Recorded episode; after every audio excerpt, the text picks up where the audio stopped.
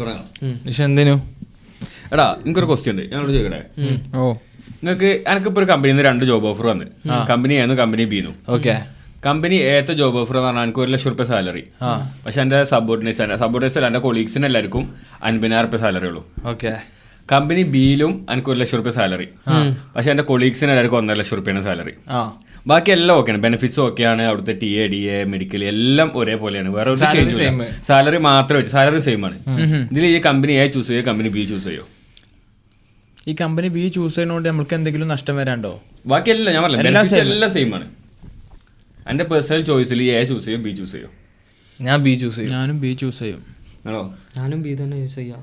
കാരണം ബാക്കിയുള്ളവര് ഞാൻ എയിൽ ജോയിൻ ചെയ്ത് കഴിഞ്ഞാൽ എല്ലാവരും എന്നെ വേർതിരിച്ച് കാണും. അപ്പൊ അവിടെ ഒരു ആര് കണ്ണോട് കൂടി കാണേണ്ട ആവശ്യമില്ലല്ലോ. മറ്റേതാണെങ്കിൽ പിന്നെ നമുക്ക് കൂട്ടത്തിൽ നമ്മൾ ഇതിലാണല്ലോ നിക്കണത്. അതെ ഞാൻ ചൂസ് ചെയ്യാനുള്ള കാരണം എന്താ വെച്ചാൽ എനിക്ക് എവിടെയാണെങ്കിലും സെയിമാ പിന്നെ ബി ചൂസ് ചെയ്യുമ്പോൾ ബിയിലുള്ള ആളുകളൊക്കെ കുറച്ചും കൂടി നമ്മളെക്കാളും സാലറി വാങ്ങുന്ന ആളുകളാണ്. അപ്പോൾ അവർക്കൊക്കെ ഒന്നുകൂടി സെറ്റപ്പ് നമ്മളെക്കാളും കുറച്ചും സെറ്റപ്പ് ആയിരിക്കും. എന്നാ ഞാൻ പറയട്ടെ. യു എസിൽ ഒരു സർവേ നടന്നു. ഒരു നിങ്ങൾ ജോലി ചെയ്യണ ഒരാളല്ലോ. നിങ്ങളെ കമ്പനി മുതലാളി കാര്യങ്ങളൊക്കെ നിങ്ങളുടെ ആൻസർ റെലവെന്റ് ആയിരിക്കും. If I am the smartest smartest person in the room I will not grow അതാണ്ടാവും ഈ നാലാൾക്കാരും ഈ നാലാൾക്കാരും പിന്നെ ഇന്ത്യയിലേറെ സാലറി കമ്മിയുള്ളവരും ഞാൻ കൂടുതലുമാണ്. എന്നുണ്ടെങ്കിൽ എനിക്ക് എന്തെങ്കിലും ഒരു പ്രത്യേകത ഉണ്ടാവും. അതെ. അപ്പോൾ എനിക്ക് അവരിൽ നിന്ന് ലേൺ ചെയ്യാൻ എന്തും ഉണ്ടാവില്ല കാര്യമായിട്ട്.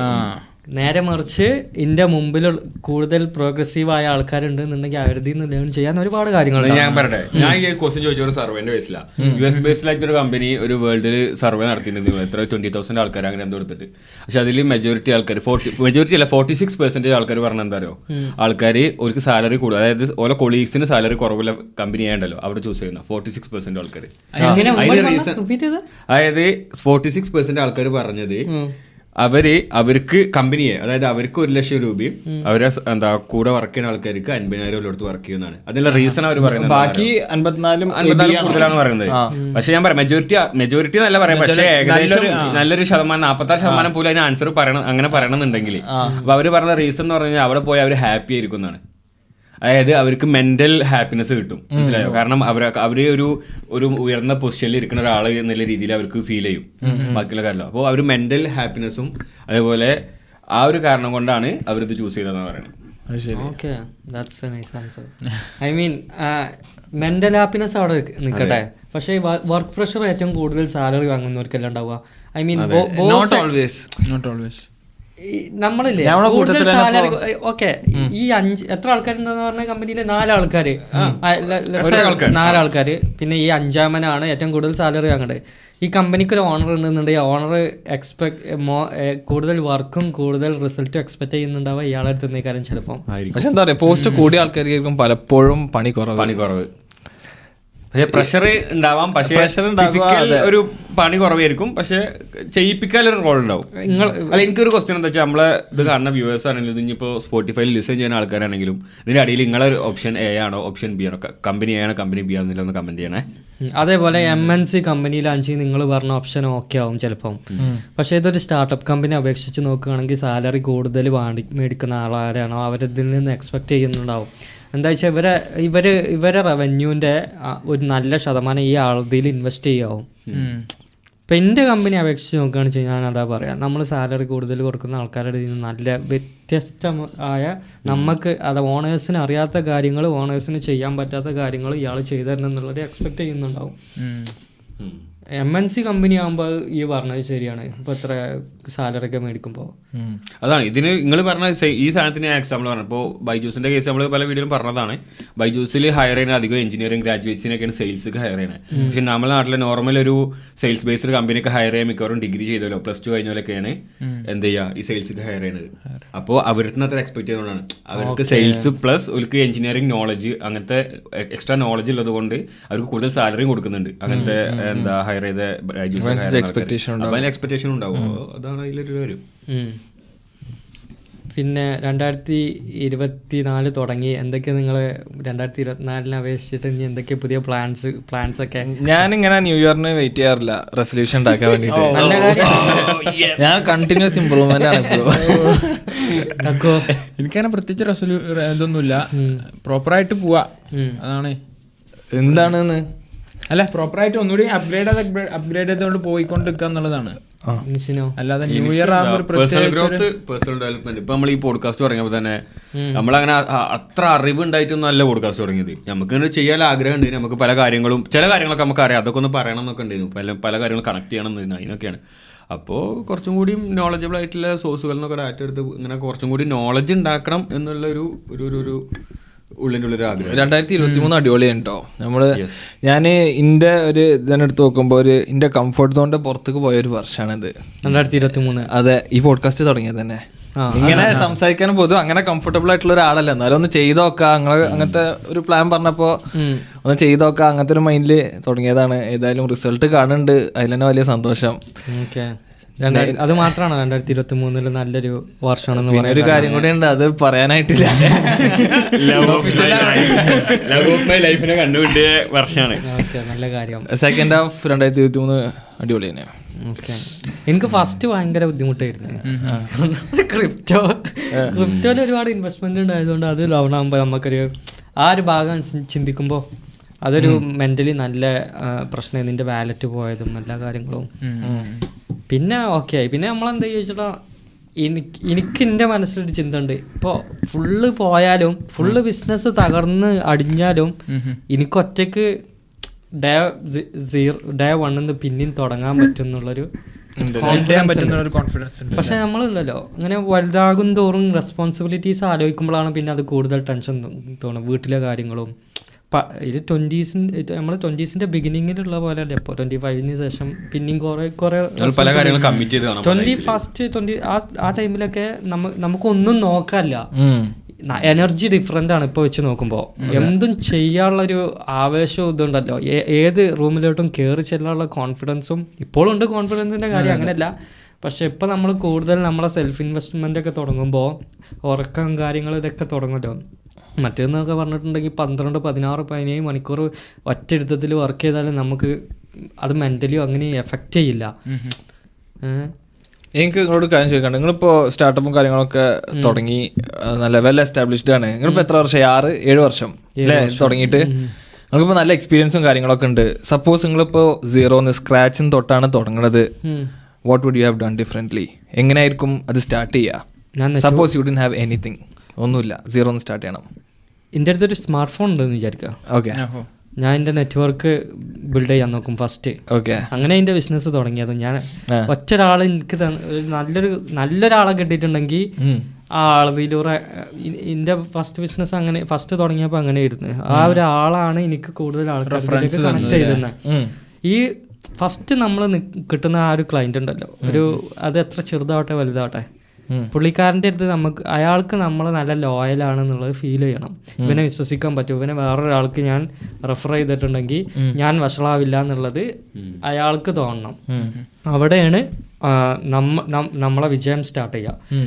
ഒരിക്കലും പൈസക്ക് വേണ്ടി വർക്ക് ചെയ്യരുത്. ഒരിക്കലും. ഒരു കാര്യം ചെയ്യുമ്പോഴും പൈസക്ക് വേണ്ടി. ഇപ്പം ഞാൻ നമ്മളെ പോഡ്കാസ്റ്റിൽ നിന്ന് എത്ര ആൾക്കാർ വരുന്നുണ്ട്?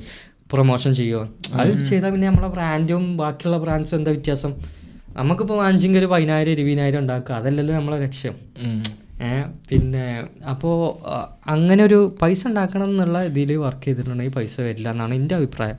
എന്റെ ഒരു അഭിപ്രായത്തിൽ പാഷൻ മാത്രം ഫോളോ ചെയ്യുക. അപ്പോൾ പണം പിന്നാലെ വരുന്ന വിശ്വസിക്കുന്ന ഒരാളാണ് ഞാൻ. നിങ്ങൾക്ക് അങ്ങനെ തന്നെയാണ് സംഭവിച്ചിട്ടുള്ളത്? തന്നെ സംഭവിച്ചിട്ടുള്ളത്. ഇപ്പോഴും ഹുസൈൻ ഹുസൈൻ അല്ലേ എന്റെ പറഞ്ഞത് ഹുസൈനാണ് എല്ലാം കമ്പനീന്റെ പിന്നെ ഇതല്ല ഇത് ഇതെല്ലാം നോക്കുക ഈ മാസം എത്ര മന്ത്ലി റവന്യൂ കമ്മിയുണ്ടോ കുറവുണ്ടോ? എല്ലാം എന്റെ അടുത്ത് പറയും. ഇങ്ങനെയുണ്ട്. അപ്പം ഞാൻ എന്ത് ചെയ്യും ഞാൻ അതൊന്നും ചെക്ക് ചെയ്യില്ല. ഞാൻ ആ കാര്യം നോക്കിയിട്ട് അറിയണം എനിക്ക്. ഈ നമുക്കൊരു ഗ്രാഫ് അറിയണം. അത് പൊന്തിയിട്ടാണ് താഴോട്ടാണ് പോകേണ്ടത് എന്നുള്ളത്. പക്ഷേ ഞാൻ അതിനെക്കുറിച്ച് ആലോചിച്ച് സ്ട്രെസ്ഡ് ആവാറില്ല. എനിക്കെന്താ വേണ്ടത്? ബിൽഡ് ചെയ്യുക പുതിയ കാര്യങ്ങൾ ബിൽഡ് ചെയ്യുക പുതിയ ആൾക്കാരായിട്ട് ക്ലയന്റിനായിട്ട് മീറ്റ് ചെയ്യുക പുതിയ പ്രൊജക്റ്റിനെ പറ്റി പ്ലാൻ ഉണ്ടാക്കുക. അങ്ങനെ അങ്ങനെ അങ്ങനെ അങ്ങനെ ചെയ്യുമ്പോൾ ഒരു അതൊരു പിന്നെ ആ ഒരു നമ്മൾ വർക്ക് ചെയ്യാണെന്ന് അറിയില്ല. അങ്ങനെ അങ്ങനെ നെറ്റ്വർക്ക് ബിൽഡ് ചെയ്യാനുള്ള ഫസ്റ്റ് സ്റ്റെപ്പ് എങ്ങനെ? എങ്ങനെയാണ് നിങ്ങൾ പൊതുവെ നെറ്റ്വർക്ക്സ് ബിൽഡ് ചെയ്യാറ്? ഞാൻ ഇപ്പോൾ ഈ ഡിജിറ്റൽ മാർക്കറ്റിങ്ങിന്റെ ഫസ്റ്റ് തുടങ്ങിയപ്പോൾ എന്താ ചെയ്ത് അറിയോ ഞാൻ ഇമെയിൽ അയച്ചു ആൾക്കാർക്ക്. ഒരുപാട് ആൾക്കാർക്ക് ഇമെയിൽ അയച്ചിട്ടുണ്ട്. ഞാൻ ഇമെയിൽ അയക്കുക. ഇൻസ്റ്റാഗ്രാം ഇൻസ്റ്റാ പറഞ്ഞ ഒരു ലേഡിനെ മീറ്റ് ചെയ്ത് അവർക്ക് വേണ്ടി ഫ്രീ ആയിട്ട് പോസ്റ്റർ ഉണ്ടാക്കി കൊടുത്തത് ഏത്? ഒരു ലേഡി നമ്മൾ മീറ്റ് ചെയ്യാൻ പോയില്ലടാ. ആ. ആ ആ. ഒരു തെരേസ. തെരേസ. ആ തെരേസ ഇവിടെ പോളണ്ടിലുള്ള. തെരേസക്ക് ഞാൻ ഇങ്ങനെ ഫേസ്ബുക്കിൽ അവരെ ഇത് കണ്ടപ്പോൾ ഞാൻ ഇങ്ങനെ ഡിസൈൻ ചെയ്ത് കൊടുത്തു ഓരോ പോസ്റ്റർ അങ്ങനെ അവരായിട്ട് കമ്പനിയായി അവർ പിന്നെ വിളിച്ച് അവരെ ഇതിൽ ജോയിൻ ചെയ്ത് ഇതിൽ ഫൗണ്ടേഷനിൽ അങ്ങനെ നല്ല ഇന്നലെ പോലും ഞാൻ തെരേസനെ വിളിച്ചിട്ടുള്ളൂ വേറെ കാര്യത്തിന്. അത്രക്കും ഇതായിട്ടുണ്ട്. അന്നൊന്നും പണം പൈസ ഇല്ലാത്ത ടൈമിലായിരുന്നു അപ്പോൾ എന്താ വെച്ചിട്ട് അവർ നന്നായിട്ട് സഹായിച്ചിട്ടുണ്ട് ലൈഫിൽ എന്നിട്ട് ഇപ്പൊ ഇത് തുടങ്ങാൻ വേണ്ടിയിട്ടുള്ള ഇൻവെസ്റ്റ്മെന്റും കാര്യങ്ങളും അതെങ്ങനെ സെറ്റ് ആക്കും? ഞാൻ ഞാൻ ഉണ്ടാക്കി ഞാൻ സേവ് ചെയ്ത് സേവ് ചെയ്ത് സേവ് ചെയ്ത്. നമ്മൾ കുറെ പിന്നെ നമ്മൾ കുറെ കാര്യങ്ങൾ കട്ട് ചെയ്യണ്ടായിരുന്നുള്ളൂ ലൈഫിൽ നിന്ന് നമ്മൾ ഡെയിലി സ്പെൻഡ് ചെയ്യുന്ന അത് അത്രേ ഉള്ളൂ സേവ് ചെയ്ത് സേവ് ചെയ്ത് ഉണ്ടാക്കണം. കുറച്ച് ഫ്രീലാൻസ് ആയിട്ട് ഫസ്റ്റ് വർക്ക് ചെയ്യണം. പിന്നെ അങ്ങോട്ട് ഫസ്റ്റ് പേയ്മെന്റ് കിട്ടാൻ എത്ര ടൈം എടുത്തു? നിങ്ങൾ തുടങ്ങിയതിന് ശേഷം. ഞാൻ എന്റെ ഫസ്റ്റ് പേയ്മെന്റ് എങ്ങനെയാണെന്ന് അറിയോ? ഞാനൊരു ഡിസൈൻ കണ്ടസ്റ്റിൽ പങ്കെടുത്തു. ഒരു ninety nine design dot com എന്ന് പറഞ്ഞൊരു വെബ്സൈറ്റ് ഉണ്ട്. അതിൽ നമുക്ക് ഡിസൈൻ കണ്ടസ്റ്റ് ഉണ്ടാവും. ഒരു കമ്പനി അവരെ ലോഗ് ചെയ്യണം എന്ന് പറഞ്ഞാണ്ടല്ലോ അങ്ങനെ ഇരുന്നൂറ്റി തൊണ്ണൂറ്റൊമ്പത് ആൾക്കാർ പാർട്ടിസിപ്പേറ്റ് ചെയ്തിരുന്നു. അതിൽ ഞാൻ ചെയ്തേ. അതിലാണ് എനിക്ക് ഫസ്റ്റ് കിട്ടിയ പേയ്മെന്റ് പോളണ്ടിൽ വന്നിട്ട് ഇരുന്നൂറ്റി തൊണ്ണൂറ് ഡോളർ ആ. അത് കിട്ടിയപ്പോൾ എനിക്ക് രണ്ട് മൂന്ന് മാസത്തിനുള്ള രണ്ട് മാസത്തിനുള്ള റെന്റ് ഞാൻ മാറ്റി വെച്ച് ഇങ്ങനെ കളി അത് സേഫ് സോൺ ആക്കി അപ്പൊ അവിടെ കാര്യങ്ങൾ റെന്റാണ് എന്റെ മുഖ്യം. നിക്കണം എന്നുള്ള ഭക്ഷണം എങ്ങനെയൊക്കെ എങ്ങനെയൊക്കെ സെറ്റ് ആക്ക? ഞാൻ അങ്ങനെ വിചാരിച്ചിരുന്നേ. ആ പിന്നെ അന്നൊന്നും ഉറക്കൊരു പ്രശ്നമില്ലല്ലോ. അങ്ങനെ രാവിലെയും രാത്രി ഇരുന്ന് കൊണ്ട് വരും. എന്തെല്ലാം പ്രൊജക്റ്റ് ഞാൻ ചെയ്ത് നോക്കിയിട്ടുണ്ട് അതിന്റെ ശേഷം റിയൽ എസ്റ്റേറ്റിന്റെ ഇപ്പോൾ പോളണ്ടിൽ ഏരിയൽ വ്യൂൽ ഏരിയൽ വ്യൂ വെച്ചിട്ട് റിയൽ എസ്റ്റേറ്റിന്റെ പ്രോപ്പർട്ടീസ് എവിടെയൊക്കെ ഉള്ളത് എന്നുള്ളത് അറിയേണ്ട ഒരു വെബ്സൈറ്റ് ഉണ്ടായിരുന്നില്ല. ഇപ്പോൾ ഉണ്ടോ എന്ന് എനിക്കറിയില്ല. പക്ഷേ രണ്ടായിരത്തി പതിനാറിൽ ഉണ്ടായിരുന്നില്ല. അപ്പോൾ ഞാൻ അതിന്റെ ഫുള്ള് കാര്യങ്ങളും പ്ലാനൊക്കെ ചെയ്ത് വെച്ച് തുടങ്ങി. പക്ഷേ അത് മുന്നോട്ട് പോകാൻ പിന്നെയും പ്രശ്നങ്ങൾ വന്നു. അങ്ങനെ അത് പിന്നെ ഇ കൊമേഴ്സിന്റെ ഞാൻ പ്രൊഡക്റ്റ് എടുത്ത് ഇവിടെ ഡ്രോപ്പ് ഷിപ്പിംഗ് അല്ലാതെ കറക്റ്റ് പ്രൊഡക്റ്റ് എടുത്തിട്ടൊരു ആന്റി ഏജിങ് ജെല്ല് എടുത്ത് ചെയ്യാൻ നോക്കിയിട്ടുണ്ട്. ഫ്രാഞ്ചൈസി എടുത്തിട്ടില്ല? ആ അതെ. പക്ഷേ അതും ഫെയിലായി. പിന്നെയും പിന്നെയും ഒരുപാട് സംഭവങ്ങൾ നോക്കിയിട്ടുണ്ട്. ഒരുപാട് സംഭവങ്ങൾ ആപ്ലിക്കേഷൻസ് പലവിധം സോഫ്റ്റ്വെയർസ് വലിയ നഷ്ടങ്ങൾ വന്നാണ് അല്ല എനിക്ക് അറിയേണ്ട പരിപാടി തന്നെയല്ല ഒരു ഒരുവിധമൊക്കെ ഒരു വിധമൊക്കെ എനിക്ക് അറിയേണ്ട പരിപാടിയാണ് ഞാൻ മൾട്ടിമീഡിയ പഠിച്ചതുകൊണ്ട് എല്ലാ ഒരുവിധം കോഡിങ്സും കാര്യങ്ങളൊക്കെ ഓഫീസ് എടുത്ത് റീസെന്റ് അല്ലേ? റീസെന്റ് എത്ര വർഷമായി കാണും രണ്ടായിരത്തി പത്തൊമ്പതിലെടുത്ത് പത്തൊമ്പത് എടുത്ത് ആവശ്യം ഇങ്ങോട്ട് മാറിയതല്ലേ? പുതിയ അതുവരെ റൂമിൽ വീട്ടിലിരുന്ന് വർക്ക് ചെയ്തു അതൊക്കെ നിങ്ങൾക്ക് കിട്ടിയ പ്രോഫിറ്റ്സിനെ റീഇൻവെസ്റ്റ് ചെയ്തിട്ടാണ് ആളെടുത്തൊന്നും എടുത്തിട്ടില്ല പൈസ. ഇല്ല വന്ന പേയ്മെന്റിന് അനുസരിച്ച് എടുത്തു ഇൻവെസ്റ്റ് ചെയ്ത്. റീഇൻവെസ്റ്റ് ചെയ്ത് ഇങ്ങനെ വളർന്നൂലേ അത്രേ ഉള്ളൂ. നേരത്തെ ചോദിച്ചില്ലേ ഈ ട്വന്റി ട്വന്റി ഫോറിൽ എന്താ റെസൊല്യൂഷൻ എടുത്തതെന്ന്? എനിക്ക് പക്ഷെ അങ്ങനത്തെ ഒരു റെസൊല്യൂഷൻ എന്നുള്ളതല്ല. പക്ഷെ എല്ലാ വർഷത്തിലും ഡിസംബർ എനിക്ക് ഭയങ്കര സ്പെഷ്യൽ ആയിട്ട് വരലുണ്ട്. കഴിഞ്ഞ അതിന് മുന്നത്തെ പ്രാവശ്യം നമ്മൾ സ്കീയിങ്ങിന് പോയി. ഒരു ഫസ്റ്റ് ആയിട്ട് ചെയ്യുന്ന ഒരു അനുഭവമാണല്ലോ. അതുപോലെ തന്നെ കഴിഞ്ഞ പ്രാവശ്യം എന്താണെന്ന് കറക്റ്റ് ഓർമ്മയില്ല. ഇപ്രാവശ്യം ദുബൈയിൽ പോയി. അപ്പോൾ ഒരുപാട് ആളുകളെ മീറ്റ് ചെയ്യാൻ പറ്റി. ഒരുപാട് ആളുകൾ സംസാരിച്ചപ്പോൾ അത് ഭയങ്കര നല്ല എക്സ്പീരിയൻസ് ആയി ഇപ്രാവശ്യം ഞാൻ പോയപ്പോൾ ഒരു കാര്യം നോട്ട് എന്താ വെച്ചാൽ നമ്മൾ സൂപ്പർ മാർക്കറ്റ് ഹൈപ്പർ മാർക്കറ്റ് അങ്ങനത്തെ മാർക്കറ്റുകളിലൊക്കെ ഒരുപാട് മലയാളികളാണ്. ഇവിടെ നിന്നുള്ള പോലെ ഇഷ്ടംപോലെ മലയാളികളാണ് ജോലി ചെയ്യുന്നത്. അങ്ങനെ ഞാനൊരു സാധനം വാങ്ങിക്കാൻ വേണ്ടിയിട്ട് പോയിട്ട് ഒരു സൂപ്പർ മാർക്കറ്റിന്റെ പുറത്തേക്ക് ഇങ്ങനെ ഇറങ്ങി വരുന്ന സമയത്ത് ഒരു ഇപ്പം നമ്മളൊക്കെ പ്രായമുള്ള ഒരു ഒരാൾ മൂപ്പര് ഫോണിൽ നോക്കിയിട്ട് ഇങ്ങനെ വണ്ടിന്റെ അടുത്തേക്ക് നടന്നു പോവാണ് അവിടെ എൻട്രൻസിൽ നിന്ന് ഇറങ്ങിയിട്ട് എക്സിറ്റ് ചെയ്തിട്ട്. മൂപ്പരെ ബാക്കിൽ ഒരാളുണ്ട്. കാലിന് സുഖമില്ലാത്ത ഒരാൾ അവിടുത്തെ എംപ്ലോയി ആണ്. മൂപ്പര് മറ്റേ ട്രോളില്ലേ ട്രോളിയും തള്ളിയിട്ട് ഇങ്ങനെ കാലിൽ വെച്ചിട്ട് ഇങ്ങനെ നടന്നു പോകുന്നു പക്ഷെ അത് കണ്ടപ്പോൾ എനിക്ക് എന്തോ ഒരു ബുദ്ധിമുട്ടായി തോന്നി. ശരിക്കും ഞാൻ പറയുന്നത് എന്താ വെച്ചാൽ നമ്മൾക്ക് നമ്മളെ കാര്യങ്ങൾ ചെയ്യാൻ പറ്റുമെന്നുണ്ടെങ്കിൽ സ്വന്തമായിട്ട് ആ ട്രോളി അയാൾക്ക് മറ്റേ ആൾക്ക് കൊണ്ടുപോകുന്നതിന് നേരിട്ട് കാണുമ്പോൾ ഫിസിക്കലി അയാൾക്ക് ഒരു ബുദ്ധിമുട്ടുള്ള ആളല്ല. ചിലപ്പോൾ ഉള്ളിൽ എന്താ പ്രശ്നം ഉണ്ടോ എന്ന് അറിഞ്ഞു പക്ഷെ അങ്ങനെയാണെങ്കിൽ എന്റെ ഒരു സജഷൻ അങ്ങനെ ആരെങ്കിലും ഉണ്ടെങ്കിൽ അവനവന്റെ കാര്യങ്ങൾ അവനവൻ തന്നെ ചെയ്യാൻ ശ്രമിക്കുക. സംഭവം ശരിക്കും പറഞ്ഞു കഴിഞ്ഞാൽ ആ ബാക്കിൽ തള്ളി പോണ ആൾ അവിടുത്തെ ഒരു എംപ്ലോയി ആണ്.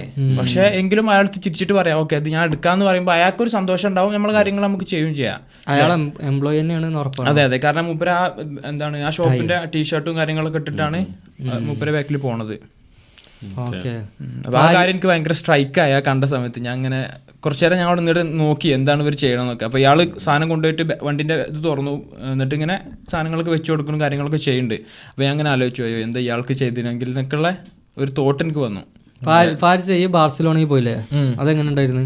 അത് അടിപൊളിയായിരുന്നു. ഞാൻ മെയിനായിട്ട് പക്ഷെ ടിക്കറ്റ് എടുത്തതിന് ശേഷം ഞാൻ അറിഞ്ഞിനെ ബാർസലോണത്തെ ക്യാമ്പിനുണ്ടല്ലോ ബാർസലോണന്റെ സ്റ്റേഡിയം അത് കാണണം എന്നുള്ളൊരു ഉദ്ദേശം ഉണ്ടായിരുന്നു. പക്ഷെ അത് പണിയിലായിരുന്നു. റെനോവേഷന് നടന്നുകൊണ്ടിരിക്കുന്നു. അതുകൊണ്ട് സ്റ്റേഡിയം കാണാനേ പറ്റില്ല. അതിന്റെ അപ്പുറത്ത് അതിന്റെ മ്യൂസിയം കാര്യങ്ങളൊക്കെ ഉണ്ട്. ബാർസലോണ ഇത്രയും വർഷത്തെ ലെഗസിയും കാര്യങ്ങളും അവിടെ എങ്ങനെ ഫൗണ്ട് ചെയ്ത് കംപ്ലീറ്റ് സ്റ്റോറി മ്യൂസിയം മെസ്സിന്റെ ഇത് ഗോൾഡൻ ബോട്ട് ബലോണ്ടർ ഇല്ല. അതൊക്കെ കണ്ടു. പിന്നെ വേറെയും കുറേ ഫേമസ് ഒരു ഫേമസ് ആർക്കിടെക്റ്റ് ഉണ്ട്. അയാളുടെ നിർമ്മിച്ച ഒരുപാട് ബിൽഡിങ്സും കാര്യങ്ങളൊക്കെ ഉണ്ട്. ഒരു ഫേമസ് ആർക്കിടെക്ചർ പ്ലേസ് ആണ്. സെഗ്രഡ ഫാമിലിയ എന്ന് പറയും. അങ്ങനത്തെ ഒരു രണ്ട് ദിവസത്തെ ഒരു സോളോ ട്രിപ്പ് ആയിരുന്നു നടന്നുണ്ട് ആ വലിയ ചർച്ച കണ്ടില്ലേ? അതിന്റെ പേരെന്താണ്? അതാണ് സഗ്രഡ ഫാമിലിയ ആ. എന്തോ അൺഫിനിഷ്ഡ് വർക്ക് എന്തോ അല്ലേ? അതെ അതെ. അത് അൺഫിനിഷ്ഡ് ആയിരുന്നു. എയ്റ്റീൻ എയ്റ്റി ടു തൊട്ട് ഇതുവരെ കംപ്ലീറ്റ് ചെയ്യാൻ പറ്റിയിട്ടില്ല. അത് തന്നെ ബാർസലോണന്റെ സിവിൽ വാറും കാര്യങ്ങളൊക്കെ വന്നപ്പോൾ മുടങ്ങി പോയിരുന്നു. ഇപ്പോഴും അതിങ്ങനെ നടന്നുകൊടുക്കേണ്ട കൺസ്ട്രക്ഷൻ തന്നെയാണ് സ്റ്റേഡിയം ടൂറിന് എത്ര ടിക്കറ്റ് സ്റ്റേഡിയം ടൂർ എത്ര? അൻപത് യൂറോ സ്റ്റേഡിയം ടൂർ അല്ല അത് മ്യൂസിയം ടൂർ മാത്രമാണ് മ്യൂസിയം വേറെ സ്റ്റേഡിയം വേറെയാണ്. അതായത് ഒരേ പ്രീ ബുക്ക് ചെയ്യേണ്ട ആവശ്യമില്ല. പക്ഷെ ഈ ചർച്ച് ഉണ്ടല്ലോ സഗ്രദ ഫാമിലി അതിന് പ്രീ ബുക്ക് ചെയ്യണം. അതെന്ന് വെച്ച് കഴിഞ്ഞാൽ ഏഹ്, ഞാൻ അന്ന് പോയപ്പോൾ അതിന്റെ അകത്ത് കയറാന്നുള്ളൊരു എക്സ്പെക്ടേഷൻ അതുവരെ പോയിനത്. പിന്നെ അവിടെ എത്തിയതിന് ശേഷം അവർ അറിയണത് നേരത്തെ ബുക്ക് ചെയ്യേണ്ടിയിരുന്നു എന്നുള്ളത്. അത്രക്കും തിരക്കാണ്. കാണാൻ എത്രത്തോളം ആൾക്കാർ ഇങ്ങനെ വന്നുകൊണ്ടേയിരിക്കുക പിന്നെ ഭയങ്കര ക്രൗഡഡ് ആയിട്ടുള്ള ഒരു സ്ഥലമാണ് ഈ ബാർസലോണിന്റെ ഈ സ്ട്രീറ്റ്സ് എന്നൊക്കെ പറയണത്. പക്ഷെ ഇപ്പോൾ വെതർ അങ്ങനെ വെതർ ഇവിടത്തിനെക്കാട്ടിലും കുറച്ചുകൂടി വാമറാണ് അവർക്ക് ഇങ്ങനത്തെ എക്സ്ട്രീം സ്നോ എക്സ്ട്രീം വിന്റേഴ്സും കാര്യങ്ങളൊന്നും ഉണ്ടാവലില്ല ബാർസലോണയിൽ. നല്ല ബീച്ച് ഉണ്ടാവും ഞാൻ പോയിരുന്നു. ആ. അതേപോലെ ഞാൻ പി എസ് സിന്റെ ഞാൻ പോയ അതല്ലേ അതിന് stadium tour more than hundred euros ഉണ്ട്. പക്ഷെ അന്ന് എന്താ അറിയോ? ബാലൻഡിയോർ ഉണ്ടായിരുന്നു അവിടെ മെസ്സിയുടെ രണ്ടായിരത്തി ഇരുപത്തി ഒന്നായപ്പോ അന്നല്ലേ മെസ്സിക്ക് ബാലൻഡിയോർ പി എസ് സിയിൽ ആ. അപ്പോൾ അതിന്റെ ഉള്ളിൽ പോയി അയിമ തൊടാനൊക്കെ പറ്റി അന്ന് ഫോട്ടോ എടുക്കാനൊക്കെ. തൊടാനൊക്കെ സമ്മതിക്കോ ഉം, തൊടാൻ. നമ്മൾ തൊടണം. അങ്ങനെ അവർ സമ്മതിച്ചിട്ടല്ല. ഫോട്ടോ എടുക്കുമ്പോൾ പോയി തൊടണം അങ്ങനെയാണ്. സ്പെയിനിൽ ഒരുപാട് ബീച്ചസ് ഉണ്ടല്ലോ അല്ലേ? ആ ഒരുപാടുണ്ട്. അത് കടലിന്റെ അടുത്ത് തന്നെയാണല്ലോ. അത് മെയിൻ ആയിട്ട് അവരുടെ ക്വിസീൻ എന്ന് പറയുന്നത് സീ ഫുഡാണ്. ഞണ്ട് ചെമ്മീന് കൂന്തൾ അതുപോലത്തെ അതിന്റെ പല വെറൈറ്റീസ് ട്രഡീഷണൽ രീതിയിലൊക്കെ അതെ. നിങ്ങൾ ഈ വീക്കിലെ ന്യൂസ് നല്ല ഇൻട്രസ്റ്റിംഗ് ഏതെങ്കിലും ശ്രദ്ധിച്ചിരുന്നോ? ഈ വീക്കത്തെ ന്യൂസോ ഒന്ന് മറ്റേ വി ആറിൽ റേപ്പ് ചെയ്യപ്പെട്ട. ആ അത് അത് ഞാൻ കണ്ടു. വി ആറിൽ റേപ്പ് ഇത് ആദ്യമായിട്ടൊന്നുമല്ല ഇപ്പൊ ഈ യു കെയിൽ യു കെയിലല്ലത് യു കെയിലുള്ള കുട്ടീനല്ലേ? ഇതെന്താ ഈ വിർച്വൽ വേൾഡിൽ ഇതുവരെ നിയമങ്ങളും കാര്യങ്ങളും ഒന്നും എഴുതി വന്നിട്ടില്ലല്ലോ. ഇതൊക്കെ ഇപ്പൊ സ്റ്റാർട്ട് ചെയ്ത് ഇതിനെ പറ്റി പക്ഷെ അതെങ്ങനെ റേപ്പ് ചെയ്യാം? വെർച്വൽ ആയിട്ട് എങ്ങനെയാണ് റേപ്പ് ചെയ്യപ്പെട്ടു എന്ന് പറയണേ? ഫിസിക്കലി ആൾക്കൊന്നും സംഭവിച്ചിട്ടില്ല. പക്ഷെ മെന്റലി മെന്റൽ ട്രോമ അഫക്ട് ചെയ്താണ് സത്യം പറഞ്ഞാൽ വി ആറിന്റെ ഉള്ളിൽ കയറിയിട്ടുണ്ടെങ്കിലേ കൊറേ കൊറേ ഇപ്പൊ ഇതില്ലേ നമ്മുടെ മെറ്റാകോസ്റ്റ് ഇല്ലേ എന്റെ അടുത്തില്ലേ? മെറ്റാകോസ്റ്റിന്റെ ഉള്ളിൽ കയറിയിട്ടുണ്ടെങ്കിൽ തന്നെ കൊറേ പിന്നെ നമുക്ക് കുറേ ഈ ഇത് തുടങ്ങി ഈ എന്താണ് പറയുക കുറേ സ്ഥലത്തേക്ക് ഒരാളെ കൂട്ടിയിട്ട്.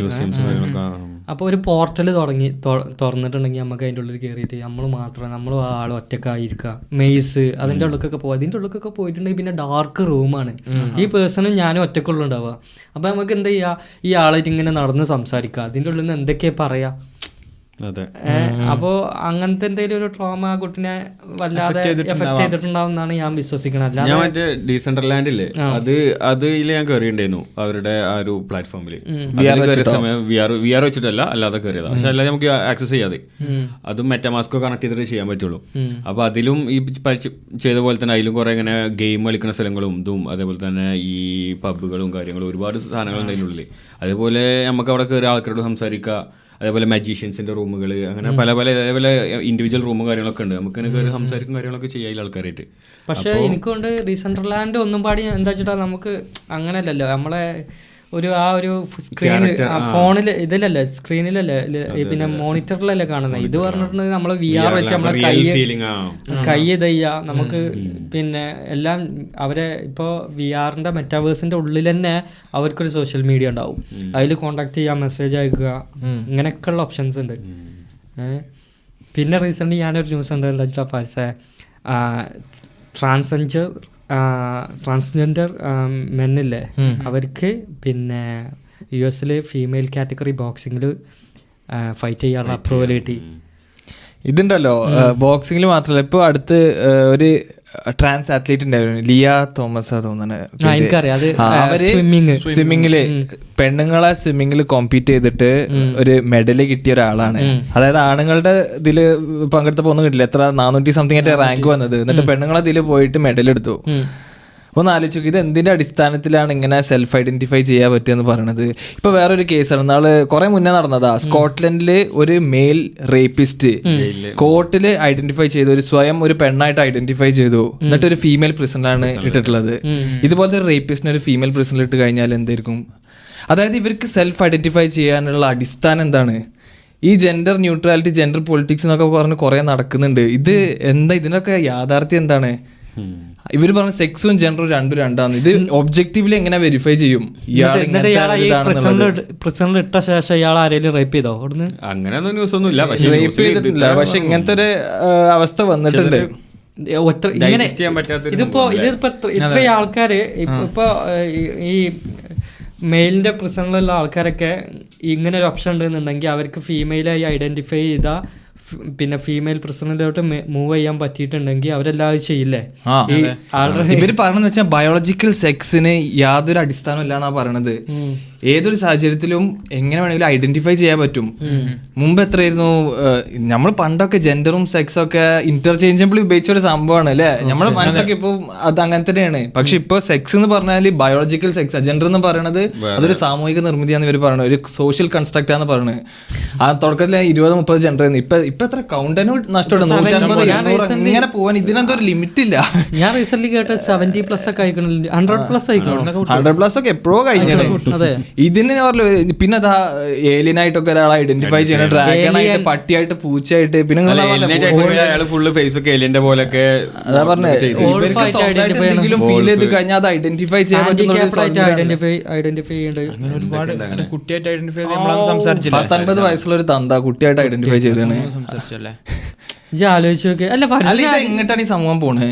എടാ നമ്മളെ നമ്മളെ സമൂഹം വീക്കായിക്കൊണ്ടിരിക്കുകയാണ് സത്യം പറഞ്ഞാൽ ഇത് ആൾക്കാർ ഇതിനെ സപ്പോർട്ട് ചെയ്യണ്ടല്ലോ ആൾക്കാർ അപ്പോഴാണ് ഇത് കൂടുതൽ ടോക്സിക് ഇതെന്താ പറയുക? ഇത് നമ്മൾ ഇതിനെതിരെ പറഞ്ഞു കഴിഞ്ഞാൽ ഇപ്പൊ ട്രാൻസ്ഫോബിക് ആയി ഹോമോഫോബിക് ആയി അത് മാത്രല്ല ആറാം ആറാം നൂറ്റാണ്ടിൽ ആറാം നൂറ്റാണ്ടിൽ കൊണ്ടുപോയിടും ഓക്കെ പക്ഷേ എനിക്കൊരു ക്വസ്റ്റ്യൻ ഉണ്ട്. ഇപ്പൊ ഒരാൾ ഒരു ഒരു ട്രാൻസ്ജെൻഡർ പേഴ്സൺ അയാൾക്ക് തിരിച്ച് അയാളെ ഡീഫോൾട്ട് സെറ്റിങ്സിൽ അങ്ങനെ അങ്ങനെ വരണത്. അല്ലെങ്കിൽ അയാൾക്ക് അയാൾക്ക് തിരിച്ച് അയാളെ നോർമൽ ജെൻഡറിലോട്ട് തിരിച്ചു വരണം എന്ന് വിചാരിക്കാം ഒരു സർജറി കഴിഞ്ഞ് ഒരു ട്രാൻസ്ജെൻഡർ അപ്പോ അതിനെന്താ ചെയ്യണ്ടേ അയാൾ അയാൾക്ക് പോസിബിൾ ആണോ? ഒരു ആണ് ഒരു പെണ്ണായിട്ട് മാറിക്കഴിഞ്ഞു കഴിഞ്ഞാൽ അയാളുടെ ലൈംഗിക അവയവങ്ങളൊക്കെ പോയി കഴിഞ്ഞാൽ പിന്നെ ഒരു തിരിച്ചു വരവില്ല എന്നാണ് ഞാൻ മനസ്സിലാക്കിയത്. ഒരുപാട് ആൾക്കാര് റിഗ്രറ്റ്സ് എക്സ്പ്രസ് ചെയ്തിട്ടുണ്ട്. ഇങ്ങനത്തെ അവസ്ഥ കാരണം. എന്തൊക്കെയാ എന്തൊക്കെ സൈറ്റും കാര്യങ്ങളും ഞാൻ മുമ്പ് ഇവർക്ക് പിന്നെ ഒരു തിരിച്ചു വരവില്ല അപ്പൊ ഞാൻ ഈ L G B T politics politics ചെയ്യണമെന്ന് വെച്ച് കഴിഞ്ഞാൽ ഇവർ ഇങ്ങനത്തെ ഒരു അവസ്ഥയിലും കൂടി എത്തിക്കുന്നുണ്ട് അതിനൊരു സൊല്യൂഷൻ ഇല്ല. അതായത് മനസ്സിങ്ങനെ ഫീൽ ചെയ്തു എന്ന് പറഞ്ഞിട്ട് ഇങ്ങനത്തെ ഒരു ജെൻഡർ മാറിയതിന് ശേഷം ഇവർക്ക് തിരിച്ചു വരണം തോന്നി കഴിഞ്ഞാൽ അതിന് പിന്നെ ഒരു സൊല്യൂഷൻ ഇല്ല. അപ്പൊ ഇങ്ങനത്തെ ഓരോ കാര്യങ്ങൾ ഇമ്പോസ് ചെയ്യും. മുമ്പൊക്കെ ഒരു ന്യൂനപക്ഷത്തിന്റെ അവകാശങ്ങൾക്ക് വേണ്ടി നടന്നിരുന്ന ഒരു അജണ്ട എന്ന് പറയുന്നത് വളരെ റാഡിക്കൽ ആയിട്ട് അടിച്ചേൽപ്പിക്കുന്ന ഒരു അവസ്ഥയിലേക്ക് എത്തിച്ചിരുന്നു ഇപ്പോ. അതല്ല പല ഞാൻ ചോദിക്കട്ടെ. അപ്പോ ഈ ആൾക്ക് ഇത് ഇതിൽ പെട്ടിട്ടുണ്ടെങ്കിൽ പിന്നെ ഇല്ലാന്നാണ് ഞാൻ മനസ്സിലാക്കിയത് അല്ലാതെ പിന്നെ ഇങ്ങനെ ഒരു അവയവം അങ്ങനെ വെക്കാൻ പറ്റില്ലല്ലോ. അല്ല മെന്റലി ആൾക്ക് തിരിച്ചു വരാൻ പറ്റും. എന്നാലും പോസിബിൾ ആണ്. ട്രാൻസ്ജെൻഡേഴ്സിന്റെ അവസ്ഥ എന്ന് വെച്ച് കഴിഞ്ഞാൽ ശരിക്കും ഒരു അങ്ങനത്തെ ഒരു അവസ്ഥ ഉണ്ട്. അതായത് അവരുടെ ശരീരത്തിൽ ഒരു പെൺമനസ് അതായത് ആൺ ശരീരത്തിൽ അങ്ങനത്തെ ഒരു അവസ്ഥ ഉള്ളതാണ്. പക്ഷെ അതിന് വേണ്ടിട്ട് ഇവർ സജസ്റ്റ് ചെയ്യുന്ന സൊല്യൂഷൻ ആണ് പറഞ്ഞത്. ഇത് എത്രത്തോളം അക്സെപ്റ്റബിൾ ആണ്. ഇപ്പൊ പറഞ്ഞ ഇപ്പൊ ഇതേപോലെ തന്നെ ഇപ്പോ ഇവൻ പറഞ്ഞ പോലെ തന്നെ ഇപ്പൊ ആണിന്റെ മനസ്സിൽ പെൺമനസ് ഉണ്ടെന്നുണ്ടെങ്കിൽ അവർ ഫുൾ സപ്പോർട്ട് കൊടുത്ത് ഓക്കെ അത് അവർ പെണ്ണാക്കി മാറ്റിയാണ്. പിന്നെ അയാൾക്ക് തിരിച്ചു മാറണമെന്ന് പറ്റി പറഞ്ഞു കഴിഞ്ഞാൽ അതിനനുസരിച്ചുള്ള സപ്പോർട്ട് കിട്ടുന്നില്ല എന്നുള്ള രീതിയിലാണ്. അവർക്ക് അവർക്ക് എത്തിയിട്ടില്ല അവർക്ക് എത്തിയിട്ടില്ല. അതാണ് ടെക്നോളജി ഈ നമ്മൾ ചിന്തിച്ചു നോക്കുക. ഇപ്പൊ ഇപ്പൊ നമുക്ക് ഇതെല്ലാം നമ്മൾ ടോളറേറ്റ് ചെയ്യണം നമ്മുടെ സമൂഹം. ഇത് പറഞ്ഞിട്ടില്ലെങ്കിൽ പുരോഗമനം അല്ല എന്നാ അവർ പറയണത്. ഇതെല്ലാം അങ്ങനെ ടോളറേറ്റ് ചെയ്ത് പോയിട്ടുണ്ടെങ്കിൽ എല്ലാ എല്ലാ ഈ പിന്നെ പുതിയ പുതിയ ജെൻഡേഴ്സും കാര്യങ്ങളും എവിടെ എങ്ങോട്ടത് എങ്ങോട്ടാ ഇത് പോവുക എവിടെ ഇത് എൻഡ് ചെയ്യുക ഇതിനൊരു ലിമിറ്റ് ഇല്ല. അതാണ് ഞാൻ ചോദിക്കുന്നത് അത് ഇപ്പോ ഒരാൾ പെഡഫൈലായിട്ടാണ് പിന്നെ ഐഡന്റിഫൈ ചെയ്യാണ്. എനിക്ക് കുട്ടികളോടാണ് താല്പര്യം. അല്ല അങ്ങനെയുള്ള ആൾക്കാരുണ്ട് ഐ മീൻ ഇവർക്ക് പെണ്ണുങ്ങളോട് അതായത് ഇവർ സാധാ ഒരു പ്യൂബർട്ടി കഴിഞ്ഞ ഒരാളോട് അട്രാക്ഷൻ തോന്നില്ല കുട്ടികളോട് തോന്നുന്ന അങ്ങനത്തെ ഒരു ആൾക്കാരുണ്ട് പക്ഷെ അവരവർ അക്സെപ്റ്റ് ചെയ്യണില്ല. അതാണ്. അക്സെപ്റ്റ് ചെയ്യൂല.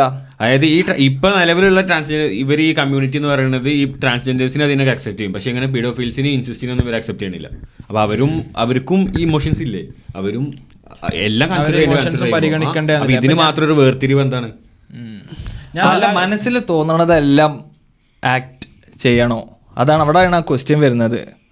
അല്ല ഈ പെഡോഫൈൽസിന്റെ കാര്യം ഞാൻ കൂട്ടാനായിട്ട് സംസാരിച്ചു. നമ്മൾ സംസാരിച്ചില്ല. അപ്പൊ പറഞ്ഞു പെഡോഫൈൽസ് എന്ന് വെച്ചാൽ ഒരു പ്രായപൂർത്തിയായിട്ട് സ്വന്തമായിട്ട് ഡിസിഷൻ എടുക്കാൻ പറ്റുന്ന ഒരാളും പിന്നെ ഒരു കുട്ടിയുമാണ് തമ്മിൽ സെക്സിൽ ഏർപ്പെടുന്നത് ആ കുട്ടിക്ക് മൈനറാണ് ആ കുട്ടിക്ക് ഡിസിഷൻ എടുക്കാൻ വേണ്ടിയിട്ടുള്ള ഒരു സ്റ്റേജിൽ എത്തിയിട്ടില്ല. പക്ഷേ മറ്റുള്ള കാറ്റഗറി എന്നൊക്കെ പറഞ്ഞാൽ രണ്ട് ഡിസിഷൻ എടുക്കാൻ പറ്റിയ എന്ന് സമൂഹം കൽപ്പിക്ക എന്ന് സമൂഹം കണക്കിലാക്കപ്പെട്ട രണ്ട് ഇൻഡിവിജ്വൽ തമ്മിലാണ് ഏർപ്പെടുന്നത്. അപ്പൊ ഇൻസെസ്റ്റിന്റെ കേസിൽ രണ്ടും വലിയ ആൾക്കാരാണ്.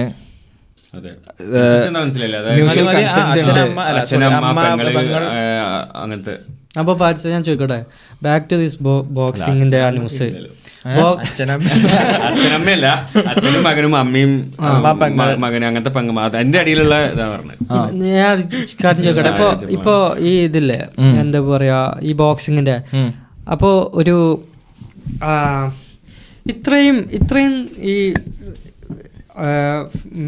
ഫീമെയിൽസ് മെന്നായി ഐഡന്റിഫൈ ചെയ്യുന്ന ആൾക്കാരെല്ലാം അല്ല സോറി മെൻ ഫീമെയിലായിട്ട് ഐഡന്റിഫൈ ചെയ്യുന്ന എല്ലാവരും ഈ ഫീമെയിൽ സ്പോർട്സിൽ കോമ്പീറ്റ് ചെയ്തിട്ടുണ്ടെങ്കിൽ എല്ലാവരും ഈ ട്രാൻസ്ജെൻഡേഴ്സ് ഒക്കെ അതിൽ വന്നിട്ടുണ്ടെങ്കിൽ എന്താവും അവസ്ഥ? പറഞ്ഞാൽ ഇപ്പോൾ ഒരു ട്രാൻസ് ഇപ്പോൾ ഒരു ട്രാൻസ്ജെൻഡർ എടുക്കുകയാണെങ്കിൽ ഒരു പുരുഷ ശരീരത്തിലൊരു പെൺമനസ്സാണ്. ആൾക്ക് പറഞ്ഞാൽ ഒരു ആളുടെ ശക്തിയും കാര്യങ്ങളും ഒരു ആണിന്റെ ശക്തിയും കാര്യങ്ങളാണ് ഉള്ളത്. ഇയാളെ ഇങ്ങനെ സ്പോർട്സിൽ കോമ്പീറ്റ് ചെയ്ത് കഴിഞ്ഞാൽ എന്തായിരിക്കും അവസ്ഥ? പെണ്ണുങ്ങളെക്കാട്ടിലും ഫിസിക്കൽ അഡ്വാന്റേജ് ആണുങ്ങൾക്കാണുള്ളത്. ഉള്ളത് അതൊരു ആണ്. അപ്പൊ അവിടെ ഒരു മെയിൽ ഫീമെയിലിനെ ശരിക്കും ബീറ്റ് ചെയ്യണില്ലേ? ബീറ്റ് ഉണ്ട് അപ്പൊ അതിന് എന്ത് ഫെമിനിസ്റ്റേർ എന്ത് പറയും? സത്യം. ഇതിനൊന്നും ഒരു. ഫെമിനിസ്റ്റുകളുടെ ആശയം ഒരിക്കലും അതല്ലല്ലോ. ഈക്വൽ ഓപ്പർച്യൂണിറ്റി ആണ് അവർ പറയുന്നത് അല്ലാതെ ഈ ആണും പെണ്ണും ഈക്വൽ ആണ് എന്നല്ല ഈക്വൽ ഓപ്പർച്യൂണിറ്റി ആണ്. അത് വ്യത്യാസമുണ്ട്. അപ്പൊ ഞാൻ ചോദിക്കട്ടെ? എഡ്യൂക്കേഷനിൽ അങ്ങനത്തെ എന്താ ആക്സസിബിൾ നമുക്ക് ആണുങ്ങൾക്ക് ആക്സസിബിൾ ആയിട്ടുള്ള സാധനങ്ങൾ ഓൽക്ക് ഈക്വൽ. ഫെമിനിസ്റ്റ് ആണെന്ന് വിചാരിക്കുക. ആ. അവർ ആരെ ഇപ്പൊ എല്ലാ ഈ പിന്നെ മെൻ ഈ ഫീമെയിലായി ഐഡന്റിഫൈ ചെയ്യുന്ന ആൾക്കാരെല്ലാം ഇതിൽ കോമ്പീറ്റ് ചെയ്ത്. അല്ലെങ്കിൽ എല്ലാവരും ഫീമെയിലായി മാറിയിട്ടുണ്ടെങ്കിൽ ഇവർ ആരെ സപ്പോർട്ട് ചെയ്യുക. ഈ ടോക്സിക് അതൊക്കെ ഇവരോട് തന്നെ ചോദിക്കേണ്ടി വരും. ഇതിനൊന്നും ഒരു ഉത്തരമല്ല ഇതിനൊക്കെ ഇവരുടെ തന്നെ പല അഭിപ്രായങ്ങളാണ്. പല അഭിപ്രായങ്ങളാണ്. ഇപ്പൊ ഞാൻ നാളെ കവിവിന്റെ ഒരു ഇന്റർവ്യൂ കണ്ടിരുന്നു കേട്ടോ. കണ്ടിരുന്നു അത്? ഹൗ മെനി ജെൻഡേഴ്സ് അതേന്ന് ചോദിച്ചു. അപ്പൊ കബീബ് ചോദിച്ചു അതിങ്ങനെ ഭയങ്കര പുച്ഛിച്ചിട്ട് just male and female it's a reality പക്ഷെ ഇപ്പോഴത് മനസ്സിലാവാത്ത ആൾക്കാരുണ്ട്. ഇതിന് ഓരോ സയൻസും കാര്യങ്ങളും പറഞ്ഞിട്ട് ഇപ്പൊ ഒരു ജെൻഡർ സ്പെക്ട്രം ആയിട്ടാണ് കാണുന്നത്. ഇതിന്റെ ഇടയിൽ എവിടെ വേണമെങ്കിലും ഐഡന്റിഫൈ ചെയ്യാന്നുള്ള രീതിക്കാണ് പറയുന്നത് ഇതിനൊക്കെ എന്ത് അടിസ്ഥാനമുള്ളത്? അതാണ് ചോദിക്കുന്നത് ഇപ്പോൾ ഒരു റിപ്പോർട്ട് വന്നിരുന്നു. കാലിഫോർണിയയിലൊറ്റ രണ്ടു വർഷം മുന്നത്തെ റിപ്പോർട്ടാണ് ജെൻഡർ നോൺ കൺഫോമിംഗ് ആയിട്ടുള്ള ആൾക്കാർ അതായത് ജെൻഡർ നോൺ കോൺഫോം വെച്ച് കഴിഞ്ഞാൽ ആണും അല്ല പെണ്ണോ അല്ല പച്ചക്ക് പറഞ്ഞു കഴിഞ്ഞാൽ ഞാൻ ആണാണോ പെണ്ണാണോ എന്ന് അറിയാത്തൊരവസ്ഥ ഐഡന്റിഫൈ ചെയ്തിട്ടില്ല. ഇങ്ങനത്തെ ഇതിന്റെ ശതമാനം more than almost seventeen percentage ആണ് ഇങ്ങനത്തെ കുട്ടികൾ വന്നിട്ടുള്ളത്. അപ്പോൾ എന്താ ചെയ്യണത്? ഇതിങ്ങനെ ഇൻഡോക്ട്രിനേറ്റ് ചെയ്യാണ്. ചെറുപ്പം മുതലേ സ്കൂൾസിലും കാര്യങ്ങളൊക്കെ ഒന്നും അറിയാത്ത മക്കളെ തലയിൽ ഇങ്ങനത്തെ കാര്യങ്ങൾ ഇഞ്ചെക്ട് ചെയ്ത് കഴിഞ്ഞാൽ എന്തായിരിക്കും ഇതിന്റെ അവസ്ഥ? ഞാൻ ഇതിന്റെ ഹിസ്റ്ററി ഒക്കെ ഇങ്ങനത്തെ കാര്യത്തിന്റെ ഹിസ്റ്ററി ഞാൻ നോക്കിയിരുന്നത് അതായത് ഇപ്പോൾ ഈജിപ്ഷ്യൻ എംപയർ മുതൽ ബ്രിട്ടീഷ് എംപയർ വരെ അവർ പോലും ഇങ്ങനത്തെ കാര്യങ്ങളൊന്നും ടോളറേറ്റ് ചെയ്ത് പോന്നിട്ടില്ല. അവർ പോലും അക്സെപ്റ്റ് ചെയ്യാത്ത കുറേ കാര്യങ്ങളുണ്ട്. ഓരോ കാര്യങ്ങളും ഇങ്ങനെ നോർമലൈസ് ആയി നോർമലൈസ് ആയി വരികയാണ്. അപ്പൊ നമ്മളെ നമ്മളെ സൊസൈറ്റി എത്രമാത്രം വീക്കായി പോകുന്ന ഞാൻ ആലോചിക്കണേ. ഇങ്ങനെയൊക്കെ ഉണ്ടായിട്ടുണ്ടെങ്കിൽ. ആൾക്കാർ അത് ചിന്തിക്കണില്ലല്ലോ. എല്ലാം. ഇപ്പൊ രാഷ്ട്രീയ പാർട്ടിക്കാരായാലും ഇതിനെ സപ്പോർട്ട് ചെയ്യുള്ളൂ ചെയ്യാ അവർ സപ്പോർട്ട് ചെയ്യാതെ വഴിയില്ല. എന്താ വെച്ചാൽ വോട്ടാണ് അവിടെ. വോട്ട് ബാങ്കിന് വേണ്ടിയിട്ട് എന്ത് ചെയ്യും? ഇപ്പൊ ഇനി വേറെ പക്ഷെ റിപ്പബ്ലിക്കൻസ് ഒക്കെ ഇതിനെ കുറെ എതിർക്കുന്ന അതും- ആൾക്കാരാണ്. അതും അവർ കുറച്ചുകൂടിയും റൈറ്റ് വിങ് ആണല്ലോ. പക്ഷെ അതും ആലോചിച്ച് നോക്ക്. അതും പിന്നെ അവരും കാര്യമായിട്ടൊന്നും സ്റ്റോപ്പ് ചെയ്തിട്ടില്ല. അവർ ഈ പേര് പറഞ്ഞ് കുറെ വോട്ട് മേടിക്കുന്നുണ്ട്. ഏഹ് ഇപ്പോ ഡൊണാൾഡ് ട്രംപ് ആണെങ്കിലും പറഞ്ഞതല്ലേ I will put end to all this there is just male and female എന്ന് പറഞ്ഞിട്ടുണ്ട്. അതുപോലെ തന്നെ വിവേക് രാമസ്വാമിക്കിന്റെ സ്റ്റാൻഡ് തന്നെയാണ് ട്രംപിന്റെ ടൈമിൽ നോക്കി ഈ മൂവ്മെന്റ് നന്നായിട്ടുണ്ടായിരുന്നില്ല ഇഞ്ചക്ടിങ് ഉണ്ടായിരുന്നില്ല പക്ഷെ ഇതിപ്പോ ആൾക്കാർ പതിയെ പതിയെ മനസ്സിലായി തുടങ്ങിയിരിക്കണം. ഇത് കുറച്ച് എക്സ്ട്രീം ആയിട്ടുണ്ട്. ഞാൻ പറഞ്ഞില്ലേ മുന്നേ ഇവർ ഒരു ന്യൂനപക്ഷമായിരുന്നു പക്ഷെ ഇത് വളരെ അടിച്ചേൽപ്പിക്കണ ഒരു അവസ്ഥയ്ക്ക് മാറി കഴിഞ്ഞിരിക്കണത് നിഷിനൊക്കെ സപ്പോർട്ട് ചെയ്ത ടൈമിൽ നമ്മളൊക്കെ ആ ടൈമിൽ എന്താണ്? നമുക്ക് സാധാ കാരണം ഇവർക്ക് അങ്ങനത്തെ ഒരു അവസ്ഥ ഉണ്ടാകുമ്പോൾ നമ്മൾ അങ്ങനെയുള്ള വിചാരിക്കണത്. നമ്മൾ ഇപ്പോഴും പറയുന്നത് അതാണ് ഇവരൊക്കെ മനുഷ്യന്മാരാണ്. നമ്മൾ ആരും വേർതിരിച്ച് കാണാൻ പാടില്ല. എല്ലാവരും മനുഷ്യന്മാരെ മനുഷ്യന്മാരായിട്ട് തന്നെ നമ്മൾ കാണണം. പക്ഷെ ഇതിനു വേണ്ടി ഇവർ സജസ്റ്റ് ചെയ്യുന്ന സൊല്യൂഷൻ എന്താണ്? അത് സമൂഹം മൊത്തം തകർക്കാൻ പറ്റുന്ന സൊസൈറ്റിന്റെ സ്ട്രക്ചറിനെ തകർക്കാൻ പറ്റിയൊരു അജണ്ടയാണ് ഇവർ മുന്നോട്ട് വെക്കുന്നത് എനിക്ക് റീസെന്റ്ലി ഒരു എക്സ്പീരിയൻസ് ഉണ്ടായി. ഞാനേ ഓഫീസിൽ നിന്ന് വരുന്ന സമയത്ത് ട്രാമിൽ കയറിയിട്ടിരിക്കുക ട്രാമിന്റെ ഫസ്റ്റ് സ്റ്റേഷനിലാണ് ഞാൻ കയറുന്നത് അപ്പൊ ട്രാം ഫുള്ള് കാലിയാ. എന്നുവെച്ചാൽ അവിടുന്ന് ആരാണോ കയറുന്നത് അത്ര മാത്രമേ അതിനകത്ത് ആളുള്ളൂ. സീറ്റുകളൊക്കെ കാലി അപ്പൊ ഞാൻ കയറി അത് കഴിഞ്ഞിട്ട് അടുത്ത സ്റ്റേഷനിലെത്തിയപ്പോൾ സ്കൂളിൽ പഠിക്കണ രണ്ട് കുട്ടികൾ വന്നു. ഒരു ബാഗും പിന്നെ എന്തോ കവറൊക്കെ ഉണ്ട്. അപ്പൊ രണ്ട് പെൺകുട്ടികളാണ് എന്നുവെച്ചാൽ ഒരു ഹൈസ്കൂൾ ലെവലിലൊക്കെ എത്തിയിട്ടുണ്ടാവുള്ളൂ. അങ്ങനെ ഒരാൾ വന്നിട്ട് ഒരു സീറ്റിലിരുന്നു. അപ്പോൾ ഇഷ്ടം പോലെ സീറ്റ് ഉണ്ടല്ലോ അപ്പോൾ ഞാൻ വിചാരിച്ചു എവിടെയെങ്കിലുമൊക്കെ ഇവർ ഇരിക്കുന്നുണ്ടാവും. ഞാൻ ഇരിക്കണ നേരെ ഓപ്പോസിറ്റ് വന്നിട്ടായിരുന്നേ. അപ്പം മറ്റേ ആൾ എന്താ ചെയ്തെന്ന് വെച്ചാൽ ബാഗും കാര്യങ്ങളൊക്കെ സൈഡിൽ വെച്ചിട്ട് ഇയാളെ മടിയിൽ കയറിയിരുന്നു രണ്ടും പെൺകുട്ടികൾ. എന്നിട്ട് പോലും ഒരേ കിസ്സിങ് ചെറിയ മക്കളാ? ആ ട്രാമിൽ പൊതുവെ ഇവിടുത്തെ ആളുകൾക്ക് അങ്ങനെ പെണ്ണും പെണ്ണും കിസ് ചെയ്യണ കാണുമ്പോഴൊന്നും ഒരു വണ്ടർ അല്ല. പക്ഷേ അതിനുശേഷം കയറുന്ന ആളുകളൊക്കെ ഇങ്ങനെ നോക്കി നിൽക്കുക. ഇവർ ചെയ്യണ കണ്ടിട്ട്. അങ്ങനത്തെ ഒരു എക്സ്പീരിയൻസ് എനിക്ക് ഉണ്ടായിപ്പോയി. ഇതെന്താ ഇതിൽ അംഗീകരിക്കാത്ത ആൾ ഒട്ടുമിക്ക ആൾക്കാർ ഇത് അംഗീകരിക്കണില്ല പക്ഷെ ഇത് ഞാൻ അംഗീകരിക്കണില്ല എന്ന് പറഞ്ഞു കഴിഞ്ഞാൽ ഇന്നെ മാറ്റി നിർത്തുമല്ലോ സമൂഹത്തിൽ നിന്ന് ഇന്നെ മാറ്റി നിർത്തോ നിർത്തുമല്ലോ എന്നുള്ള പേടിയാണ്. നിൽക്കുന്ന പല ആൾക്കാരും അങ്ങനെ ചിന്തിക്കുന്ന ആൾക്കാരാണ്. അതായത് ഞാൻ ഇതിനെതിരെ സംസാരിച്ചു കഴിഞ്ഞാൽ അല്ലെങ്കിൽ ചിലപ്പോൾ ഒരു ഉള്ളിന്റെ ഉള്ളിൽ ചിലപ്പോൾ ഇതൊക്കെ തെറ്റാണെന്ന് തോന്നലുണ്ടാവാം. പക്ഷെ അവർ പോലും ഇതിനെ സപ്പോർട്ട് ചെയ്ത് നിൽക്കുകയാണ് കാരണം എന്റെ ഫ്രണ്ട്സ് എല്ലാവരും സപ്പോർട്ട് ചെയ്യുന്നുണ്ട് കോളേജിൽ ഇങ്ങനത്തെ ഇവന്റ് നടക്കുമ്പോൾ അല്ലെങ്കിൽ മാറി നിൽക്കാൻ പറ്റൂല. ഞാൻ അങ്ങനെ മാറി നിൽക്കുക പിന്നെ ഒരു മോശക്കാരനായിട്ട് കാണുന്ന ചിന്തിക്കുന്ന ആൾക്കാരുണ്ട്. പക്ഷെ അതിന്റെ ആ ആവശ്യമില്ല അല്ല നമ്മളൊക്കെ പറയണ അതാണ്. പേഴ്സണൽ ലൈഫിൽ ഓരോരുത്തർ എങ്ങനെ ജീവിക്കണം എന്നുള്ളത് അവരുടെ ഇഷ്ടം അവരുടെ ഇഷ്ടമാണ് നമ്മൾ അതിലൊന്നും ഇടപെടാൻ പോകുന്നില്ല പക്ഷെ ഇങ്ങനത്തെ ഓരോ ആശയങ്ങൾ നോർമലൈസ് ചെയ്ത് സമൂഹത്തിൽ അടിച്ചേൽപ്പിക്കുമ്പോൾ ആ വെറുതെ നമുക്ക് സംസാരിക്കാതിരിക്കാൻ പറ്റൂല അതിനെതിരെ അല്ലേ? ഞാൻ വിശ്വസിക്കുന്ന കാര്യം എന്താ വെച്ചാ കേരളത്തിന്റെ ഏറ്റവും വലിയ ത്രട്ട് ആർ എസ് എസോ സി പി എമ്മോ അല്ലെങ്കിൽ എസ് ടി പി ഐയോ കോൺഗ്രസ് അതൊന്നുമല്ല. രാഷ്ട്രീയ പാർട്ടികളല്ല ഈ ഒരു മൂവ്മെന്റിൽ L G B T Q I A plus ഈ സംഭവങ്ങളും പിന്നെ ഇവർ ഈ കൊണ്ടുവരേണ്ട ഓരോ ഇഞ്ചക്റ്റിംഗ് മെന്റാലിറ്റിയും ഇതാണ് എന്റെ അഭിപ്രായത്തിൽ ഇത് കൂടിക്കൂടി വരികയാണ്. ഇപ്പം എത്ര ജെൻഡേഴ്സ് കൂടി കൂടി വന്നു. ഇത് ഏതുവരെ പോകുന്നത് ആർക്കും അറിയില്ല. ഇതിന് ഒരു ഇതാ ഇതാണ് എന്റെ അഭിപ്രായത്തിൽ ഏറ്റവും എന്താ വെച്ചാൽ റിലീജിയൻസിനെ അവർ പറയും. റിലീജിയൻസ് ഇഞ്ചക്ടിങ് ചെയ്യുന്നുണ്ടല്ലോ റിലീജിയൻസ് അങ്ങനെ റിലീജിയൻസ് ഇവിടെ തൗസൻഡ്സ് ഓഫ് ഇയേഴ്സ് ആയിട്ട് ഇവിടെ റിലീജിയൻസ് ഉണ്ട്. ആ ചേഞ്ച് ചെയ്തുകൊണ്ട് ഇരിക്കണമില്ല അതെ. പിന്നെ ഈ ഒരു കാര്യം ഉണ്ടല്ലോ എന്താ പറയുക ഈ പിന്നെ L G B T Q I ഇവരെ ഇത് ഇത് സൊസൈറ്റിനെ തന്നെ കൊളാപ്സ് ആക്കുന്ന എന്റെ അഭിപ്രായത്തിൽ ഒന്നാമത് വീക്കാക്കും ആൾക്കാരെ. പിന്നെ ഇവർക്ക് ഇവരെ കാര്യത്തിന് സമരം ചെയ്യാനേ ടൈം ഉണ്ടാവുള്ളൂ. പുതിയ ജനറേഷൻ കാര്യങ്ങളും ഇങ്ങനെ കൂടി വന്നാൽ ഓരോരുത്തർക്കും ഓരോ റൈറ്റിന് വേണ്ടിയിട്ട്. ഇത് റീസെന്റ് വീഡിയോ. കഴിഞ്ഞ വീക്ക് എന്തോ പോസ്റ്റ് ചെയ്തൊരു വീഡിയോയിൽ ഓൻ നാട്ടിൽ നിന്ന് നോർത്ത് പോവാ. അപ്പൊ അവൻ പറയുന്നത് അതായത് പണ്ട് കേരളം വിട്ടാൽ മാത്രമാണ് ഇങ്ങനത്തെ ആൾക്കാർ എന്താ ട്രെയിനിലൊക്കെ ഇങ്ങനെ ഭിക്ഷ അജിച്ച് വരുമല്ലോ അല്ലേ? ഓൽ ഇങ്ങനെ പിടിച്ച് പൈസ വാങ്ങുന്ന സെറ്റപ്പ് അത് കേരളം വിട്ടാലേ ഉണ്ടായിരുന്നു പക്ഷെ ഇപ്പോൾ ഷൊർണൂർ വിട്ട് പാലക്കാട് എത്തുന്നതിന് മുമ്പ് തന്നെ ഇങ്ങനത്തെ ആൾക്കാർ കയറി തുടങ്ങി കേരളത്തിൽ വന്നൊരു മാറ്റം എന്നൊക്കെ പറഞ്ഞിട്ട് അവൻ ആ വീഡിയോയിൽ ഹിച്ച ചെക്കിനോമാറിനെ നിങ്ങൾക്ക് അറിയില്ല മറ്റേ ആഫ്രിക്കയിലൊക്കെ മാഹിൻ. അങ്ങനെ ട്രാവൽ ചെയ്തേ. അപ്പോൾ പറയണ്ട ഇതെന്താ പറയുക? ഇവരെ മാറ്റി നിർത്തേണ്ട ഒരു വിഭാഗമല്ലേ ഇത് ഒരു മൂന്നാം ലിംഗമായി കാണാതെ നമ്മളിപ്പോ ചേർത്ത് പിടിക്കുകയാണ് വേണ്ടത്. മനസ്സിലായില്ലേ? ഒരാണ് പെണ്ണെന്നുള്ള രീതിക്ക്. ഇതിങ്ങനെ മൂന്നാമത്തെ ഒരു വിഭാഗമായി കണ്ട് ഇങ്ങനത്തെ ഒരു അജണ്ടകളും കാര്യങ്ങളൊക്കെ ആയി പോകുമ്പോഴാണ് ഈ പ്രശ്നമുള്ളത്. അതാണ്. ഇപ്പൊ നമ്മളെ കഴിഞ്ഞ വീഡിയോന്റെ അടിയിൽ പല ആൾക്കാർ വന്ന് കമന്റ് ചെയ്ത് പറഞ്ഞു നമ്മൾ ഇവർക്ക് എതിരാണ് ഇവരെ ഹെയ്റ്റ് ചെയ്യാണ്. ഈ വീഡിയോ കാണുന്ന പലരും മനസ്സിലാക്കുന്നത് എന്താ വെച്ചാൽ നമ്മൾ എൽ ജി ബി ടിക്കിനെതിരാണ് അങ്ങനത്തെ ആൾക്കാരെ നമ്മൾ അടിച്ചമർത്തണം പോലെ ജീവിക്കാൻ സമ്മതിക്കരുത്. അതല്ല നമ്മൾ ഉദ്ദേശിക്കുന്നത്.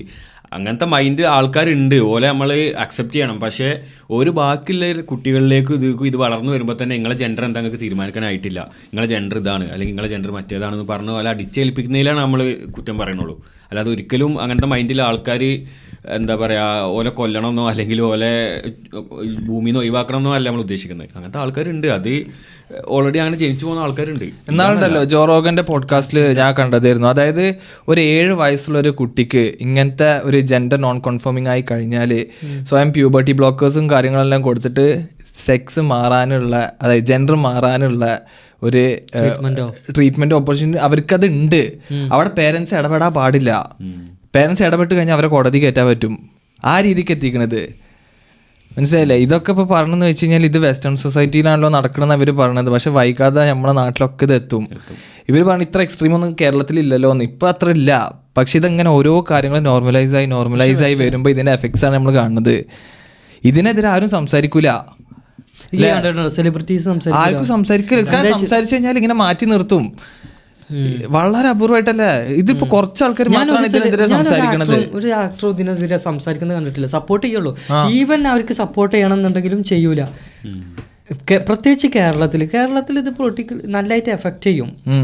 അതുകൊണ്ട് ഈ കാര്യം ചില അവർ അവർ ആരും സംസാരിക്കരുത്. ഞാൻ ഈ കാര്യത്തിന് സംസാരിക്കേണ്ട ഒരാളെ കണ്ടിട്ടില്ല. അതെ. അതെ അതെ. എല്ലാരും ബെൻഡായി കൊടുത്ത് ഈ കാര്യത്തിൽ. ഇവർ വേറെ ഒപ്പീനിയൻ പറയാൻ ഉഷാറാണ്.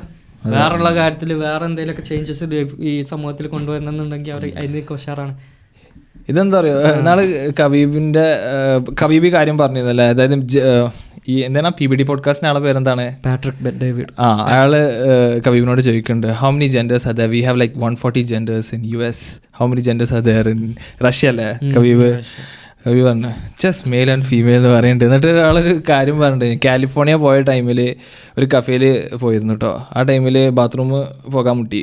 അത് ഞാൻ പോയപ്പോൾ രണ്ട് bathroom all gender all gender ഇവിടെ ഞാൻ എങ്ങോട്ടാണ് പോകേണ്ടത്? ഞാൻ മുട്ടി നോക്കി. ആകെ ഇത് ഇങ്ങനത്തെ ഒരു അവസ്ഥയാണ്. നമ്മൾ ഈ കാലി ഒരാൾ റിയാക്ട് ചെയ്യുന്നുണ്ട്. കാലിഫോർണിയയിലൊക്കെ പോയി കഴിഞ്ഞാൽ മുപ്പത് വർഷം കോമയിൽ പോയിട്ട് എണീക്കുന്ന ഒരു അവസ്ഥയാണ്. അതായത് അങ്ങനെ മാറിക്കണ് ഈ രാജ്യങ്ങളൊക്കെ. അപ്പൊ ഒരു ഇരുപത് വർഷം മുമ്പ് കോമയിലുള്ള ഒരാൾ ഇപ്പോൾ നീച്ചു വന്നത്? ആ എന്തൊക്കെയാണ് നടക്കണേ? അതെ. ആളെന്നെ ഇത് വേറെ പ്ലാനറ്റ് ആണെന്ന് പോലും വിചാരിക്കും. സത്യം അല്ലേ ഇനി ഒരു പത്ത് മുപ്പത് വർഷമൊക്കെ കഴിഞ്ഞ് കഴിഞ്ഞാൽ എന്തായിരിക്കും അവസ്ഥ? ഇത് ഇപ്പൊ തന്നെ ഇങ്ങനെ. ഇത് ഇങ്ങനത്തെ ഓരോ കാര്യങ്ങളും ഇങ്ങനെ നോർമലൈസ് ചെയ്ത് വരുമ്പോ അതിന്റെ എഫക്ട്സ് ആണ്. ഇന്ന് ഇങ്ങനെ ഒരു മൂവ്മെന്റ് ഇനി ഇപ്പോൾ ഓരോ ഈ സലാഹുദ്ദീൻ അയ്യൂബി പറഞ്ഞൊരു കോട്ടുണ്ട് അഡൾട്ടറി പിന്നെ കോമൺ ആക്കിയാൽ മതി ഒരു സൊസൈറ്റിനെ തകർത്താൻ വേണ്ടിയിട്ട് എന്നുള്ള.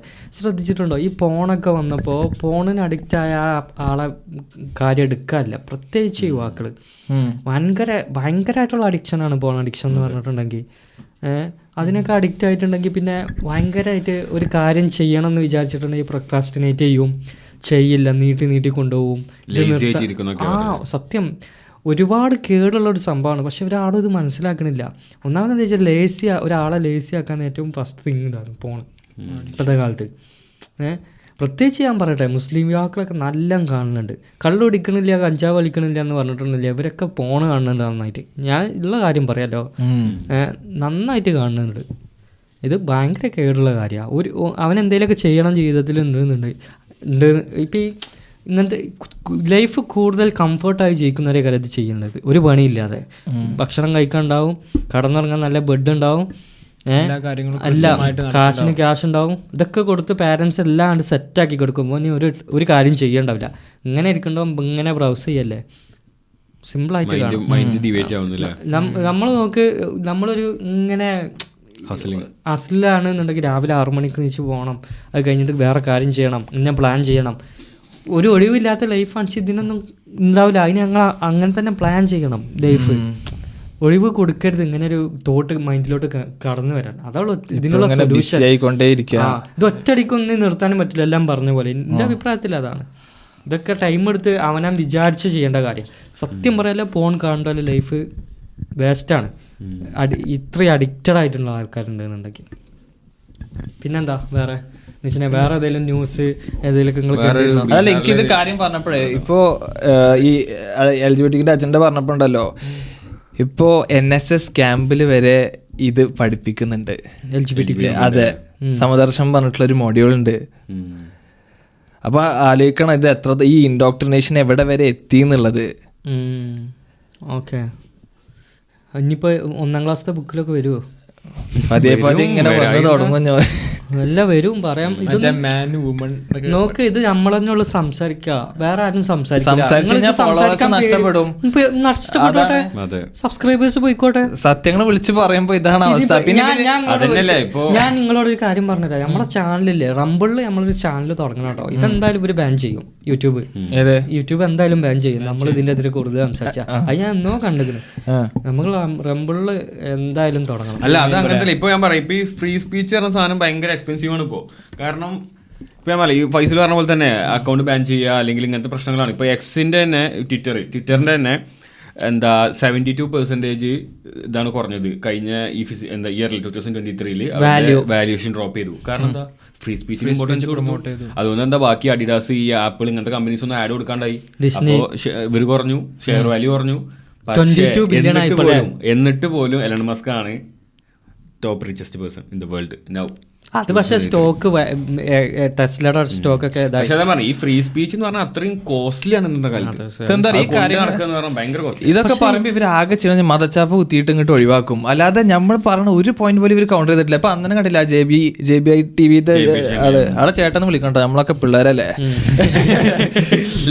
ജെ ബി ഐ ചേട്ടൻ ജെബിയ ചേട്ടൻ. പറഞ്ഞത് ജെ ചേട്ടൻ ഐ ചേട്ടൻ ഒരു പോയിന്റ് പോലും കൗണ്ടർ ചെയ്യാതെ വേറെ കുറെ മതച്ചാപ്പ് നമ്മൾ അതിൽ പറഞ്ഞ പോയിന്റ്സ് എന്തൊക്കെയായിരുന്നു? അതായത് നമ്മൾ പറഞ്ഞ നാലായിരം ശതമാനമാണ് ന്യൂജേഴ്സിയിലെ നോൺ ബൈനറി സ്റ്റുഡൻസ് പിള്ളേര് ഐഡന്റിഫൈ ചെയ്തിട്ടുള്ളത്. നാലായിരം ശതമാനം പറയും ഇറ്റ്സ് നോട്ട് നാച്ചുറൽ നമ്പേഴ്സ് അപ്പൊ ഇതിന്റെ പിന്നിലൊക്കെ ഇതെന്താ പറയാ നമുക്ക് ഈ സത്യങ്ങൾ വിളിച്ച് പറയുമ്പോ ഇവർക്ക് ആകെ പറയാൻ പറ്റിയത് ഇതാണ്. എന്നിട്ട് നമ്മളത് പറഞ്ഞപ്പോ ഇവർ കുറച്ച് ഇസ്ലാമിക് വീഡിയോസ് ഇട്ടിട്ട് അങ്ങോട്ട് ഇതാക്കി.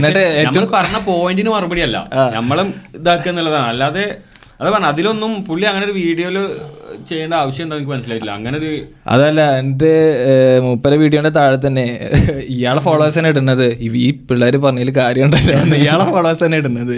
അത് നമ്മളത്ര ഉദ്ദേശിച്ചുള്ളൂ. നമ്മൾ പറയാൻ ഉദ്ദേശിച്ച മെസ്സേജ് കൂടുതൽ ആളുകളിലേക്ക് എത്തിച്ചതാണ്. അതിന് നന്ദിയുണ്ട്.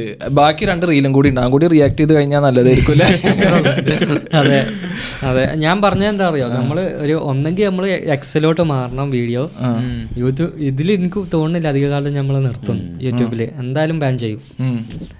ചാനൽ അപ്പൊ ഉറപ്പില്ല ഇപ്പൊ ഇന്നലെ ഞാൻ ബ്രിക്സിന്റെ ഒരു വീഡിയോയിൽ പറയുന്നുണ്ട് ബ്രിക്സിന്റെ അല്ലേ പറഞ്ഞ മാട്രിക്സിന്റെ വീഡിയോയിൽ കഴിഞ്ഞ നമ്മളെ ഒരു എപ്പിസോഡിൽ ഞാൻ പറയുന്നുണ്ട് ആ വാക്സിന്റെ കേസ് പറയുന്നുണ്ട് അതിൽ ഈ ബിൽഗേറ്റ്സിനും ബിൽഗേറ്റ്സിന്റെ വൈഫിനും ഉള്ള ഇൻവോൾവ്മെന്റിനെ പറ്റി പറയുന്നുണ്ട് ഞാൻ എന്നിട്ട് ആ വീഡിയോന്റെ സോഴ്സ് ഞാൻ ഒരു ഒരു സോഴ്സ് കണ്ടിട്ടാണ് ഞാനത് പറഞ്ഞത് കഴിഞ്ഞ വീഡിയോയിൽ ഞാൻ എന്നിട്ട് ആ സോഴ്സ് എനിക്ക് മിസ്സായി അതായത് ഇതിന്റെ നോട്ട്സ് നിന്ന് മിസ്സായി ഞാൻ എന്ത് നോക്കിയിട്ടാ പറഞ്ഞെന്നുള്ളത്. ഞാൻ ഈ സംഭവം ഗൂഗിൾ അടിച്ചിട്ട് കിട്ടുന്നില്ല. യൂട്യൂബിൽ അടിച്ചിട്ട് കിട്ടുന്നില്ല. എവിടെ അടിച്ചിട്ടും കിട്ടുന്നില്ല. കാരണം ഇതൊക്കെ ഹൈഡ് ചെയ്ത് വെച്ച് ഹൈഡ് ചെയ്ത് മറച്ചു വെക്കുകയാണ് ഇങ്ങനത്തെ ഇൻഫർമേഷൻസ് നമുക്ക് കിട്ടാതെ. മനസ്സിലായില്ലേ? എന്നിട്ട് അവസാനം ഞാൻ കുറെ ചെയ്ത് ചെയ്ത് അവസാനം എനിക്ക് ആ വെബ്സൈറ്റ് ഓർമ്മ വന്നിട്ടാണ് ഞാൻ പിന്നെ കയറിയിട്ടാണ് എനിക്ക് ആ ന്യൂസ് കിട്ടിയത്. കാരണം ആ വേറെ എവിടെ അതില്ല. ആ വെബ്സൈറ്റിൽ മാത്രമേ ഉള്ളൂ ഈ ഒരു ഡാറ്റ കാരണം വേറെ എല്ലായിടത്തും ഇത് ഹൈഡ് ചെയ്ത് മാറ്റി മാറ്റി മാറ്റി വെച്ചേക്കാണ്. കാരണം ഇത് റിയൽ ഡാറ്റയാണ് അപ്പൊ അതിനെ ഞാൻ എവിടെ തപ്പിയിട്ടും ആ ഇതിന്റെ ഒരു സോഴ്സ് കിട്ടാല്ല അതാണ്.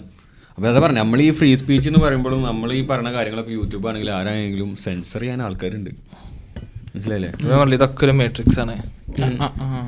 മാട്രിക്സിലോട്ട് അല്ല ശരിയാണ് സംഭവം പറഞ്ഞപ്പം ഇപ്പം എക്സ് ഫ്രീ സ്പീച്ച് എന്ന് പറയുമ്പോൾ അതിൽ കുറെ ആൾക്കാർ ഇപ്പോഴും ബാൻഡ് ആയിട്ടുള്ള ആൾക്കാരൊക്കെ ഉണ്ട് കേട്ടോ ഒരുപാട് ആൾക്കാർ ഇപ്പോഴും ബാൻഡായിട്ടുള്ള ആൾക്കാരാണ്. അതായത് ത്രീ മന്ത്സ് ബാനൊക്കെ ഒക്കെ ഇപ്പോഴും ഉണ്ട് അതിൽ നിങ്ങൾ ആരെങ്കിലും മറ്റേ എൽവിസ് പ്രസ്ലി എന്ന് പറഞ്ഞിട്ടുള്ള ആർട്ടിസ്റ്റിനെ അറിയോ. പോപ്പുലർ സിംഗർ ഇപ്പം നമ്മൾ എഐനെ കുറിച്ച് സംസാരിച്ചാലും മുപ്പര് മരിച്ചുപോയിട്ട് കുറേ കാലം മുപ്പര് നയന്റീൻ സെവന്റീസിൽ അങ്ങനെ മരിച്ചുപോയിട്ടുണ്ട്. മുപ്പര് ഭയങ്കര പോപ്പുലർ ആർട്ടിസ്റ്റാണ് അപ്പോൾ ഇപ്പോൾ ലേയർഡ് റിയാലിറ്റി എന്ന് പറഞ്ഞിട്ടൊരു കമ്പനി ഒരു പുതിയ സ്കീം കൊണ്ടുവന്നു എന്താ വെച്ചാൽ ഇവരെ ഇമേഴ്സീവ് എ ഐ പിന്നെ ഹോളോഗ്രാം ഉപയോഗിച്ചിട്ട് ഇവരെ വെച്ചിട്ട് ഒരു കോൺസേർട്ട് നടത്താൻ അപ്പോൾ ട്വന്റി ട്വന്റി ഫോറിൽ നവംബർ ട്വന്റി ട്വന്റി ഫോറിൽ നവംബറിൽ എന്നാണെന്നൊന്നൊരു ഒരു ഡേറ്റ് പറഞ്ഞിട്ടില്ല. പക്ഷേ ഇവരൊരു ഷോ വരുന്നുണ്ട്. ഹോളോഗ്രാം വെച്ചിട്ട്. മനസ്സിലായോ? അത് സക്സസ്ഫുൾ ആവാൻ വെച്ചപ്പോൾ അതുപോലെ ഒരുപാട് അതുപോലെ ഷോസ് വരാൻ സാധ്യത അതിലൊരു പറയുന്നുണ്ട് എൽവിസ് എവല്യൂഷൻ എന്നാണ് ഇതിന്റെ ഈ ഷോന്റെ പേര് ഒരു ഇട്ടിക്കണേ പിന്നെ ഇത് സക്സസ് ആവുകയാണെങ്കിൽ ഒരുപാട് ഇപ്പോൾ ഈ നമ്മളന്ന് ടൈലർ സ്വിഫ്റ്റിന്റെ കാര്യം പറഞ്ഞില്ലേ? ഇവർക്കൊരു ടൂർ ഉണ്ടാവുമല്ലോ. എല്ലാ സിറ്റീസിലും പോയിട്ട് പെർഫോം ചെയ്യണം. അതുപോലെ തന്നെ ഇവർ ഒരുപാട് മറ്റേ ലോസ് ആഞ്ചലസ് ടോക്കിയോ ബെർലിൻ ഇങ്ങനത്തെ സിറ്റീസിലൊക്കെ പ്രോഗ്രാംസ് വരും ഇതിന്റെ ശേഷം. അപ്പൊ ലണ്ടനിലാണ് ഒരു ഇത് അനൗൺസ് ചെയ്തിട്ടുള്ളത്. ഓക്കെ. ഇത് അതന്നെ. ഇത് സക്സസ് ആയാലും ഇതുപോലെ മരിച്ചു പോയപ്പോൾ മൈക്കിൾ ജാക്സനെ പോലത്തെ ഒരുപാട് ആർട്ടിസ്റ്റുകളുടെ ഒക്കെ സ്റ്റേജ് ഷോസ് നമുക്ക് ഹോളോഗ്രാം വഴി കാണാൻ പറ്റും എന്നുള്ളതാണ്. ഈ ലൈഡ് റിയാലിറ്റിന്റെ മലയാളത്തിലില്ലേ? ഒരു ഫോർമർ അതായത് പഴയ നടന്മാരൊക്കെ ഇപ്പൊ ഇല്ലാത്ത മരിച്ചുപോയ നടന്മാർ ഇതിൽ ആരെയാ നല്ല ഇഷ്ടം? ഞാൻ അങ്ങനെ ഫോളോ ചെയ്യാത്ത ഒരാളാണ്. അല്ല പഴയ മലയാള സിനിമ ഒന്നും കണ്ടിട്ടില്ല? പഴയത് ഇപ്പൊ ഏതാ ഞാൻ കണ്ടിട്ടുള്ളത്? ജയന്റെ സിനിമകളൊന്നും കണ്ടിട്ടില്ല? ജയന്റെ ഞാൻ. മറ്റേ സാധനല്ലേ അവനൊരു ലോഡിംഗ് തൊഴിലാളിയായിട്ട്. ആ- ഒരു സീന് ഇൻസ്പയർഡ് ആയിട്ട് ഞാൻ ആ പടം കണ്ടതാണ്. പിന്നെ ചെമ്മീന് നമ്മളെ അത് കണ്ടിട്ടുണ്ട്. അങ്ങനെ കുറച്ച് പടങ്ങളൊക്കെ കണ്ടിട്ടുണ്ട് ഇവരൊക്കെ കൊണ്ടുവരാൻ പറ്റൂലേ ഏ വെച്ചിട്ട്? അതാ ഞാൻ ആലോചിക്കണേ. പിന്നെ ജമിനി മാൻ എന്ന് പറഞ്ഞിട്ട് ഒരു സിനിമ ഉണ്ടല്ലോ ഇവന്റെ നമ്മളെ വിൽ സ്മിത്തിന്റെ. അതിൽ പുള്ളിക്കാരുടെ പഴയ രൂപവും പുതിയ രൂപവും ആക്കിയിട്ടുള്ള ഒരു സിനിമ. അതേപോലെ തന്നെ ഈ ടെക്നോളജി വലുതാവുന്നതിനനുസരിച്ച് ഈ എന്റർടൈൻമെന്റ് ഇൻഡസ്ട്രിയിലും ഒരുപാട് ചേഞ്ചസ് വരും. ഈ ഹോളോഗ്രാം വെച്ച് ചെയ്യുന്ന പോലെ. ഈ ഹോളോഗ്രാം തന്നെ മീറ്റിങ്സിന് ഉപയോഗിക്കാം. അതേപോലെ ഈ പിന്നെ ഇവർക്കൊക്കെ ഉണ്ടല്ലോ ഈ പൊളിറ്റീഷ്യൻസിനൊക്കെ സ്റ്റേജ് സ്പീച്ച് ചെയ്യണമെന്നുണ്ടെങ്കിൽ അതിനൊക്കെ അതിനൊരു എക്സാമ്പിൾ ആണ്. എന്തിരനിൽ കാണിക്കണ്ടല്ലോ അത് അല്ലേ എന്താ എന്തിനല്ലേ നമ്മളെ മറ്റേ മാർവൽ മൂവീസിൽ ഒരുപാടുണ്ട് ഹോളോഗ്രാംസിന്റെ മീറ്റിംഗ്സും കാര്യങ്ങളൊക്കെ. അല്ല ചിട്ടി റോബോട്ട് ആയിട്ട് എന്തിനല്ലേ പടത്തിന്റെ പേര്? ചിട്ടി റോബോട്ട് അതിൽ? ഇവൻ ഒരു സ്റ്റേജിൽ നിന്നിട്ട് മറ്റേ റോബോട്ടിനോട് സംസാരിക്കണ്ടല്ലോ എന്താ നമ്മളെ രജനീകാന്ത്. അതിങ്ങനെ ഒരു സാധനം വന്നിട്ട് അതിൽ ഹോളോഗ്രാം അങ്ങനെ. അതൊരുപാട് മൂവീസിലുണ്ട് ആ. ലൈറ്റർ ഇങ്ങനെ വന്നിട്ട് അതിൽ ചെറിയൊരു സാധനം വന്നിട്ട് ശരിക്കും ഇപ്പൊ ഫ്യൂച്ചർ മൂവി ഫ്യൂച്ചർ മൂവീസിലൊക്കെ ഫ്യൂച്ചർ കാണിക്കുമ്പോൾ അവർ കാണിക്കുന്നത് എന്താണെന്ന് വെച്ചിട്ടുണ്ടെങ്കിൽ ഇതാണല്ലോ.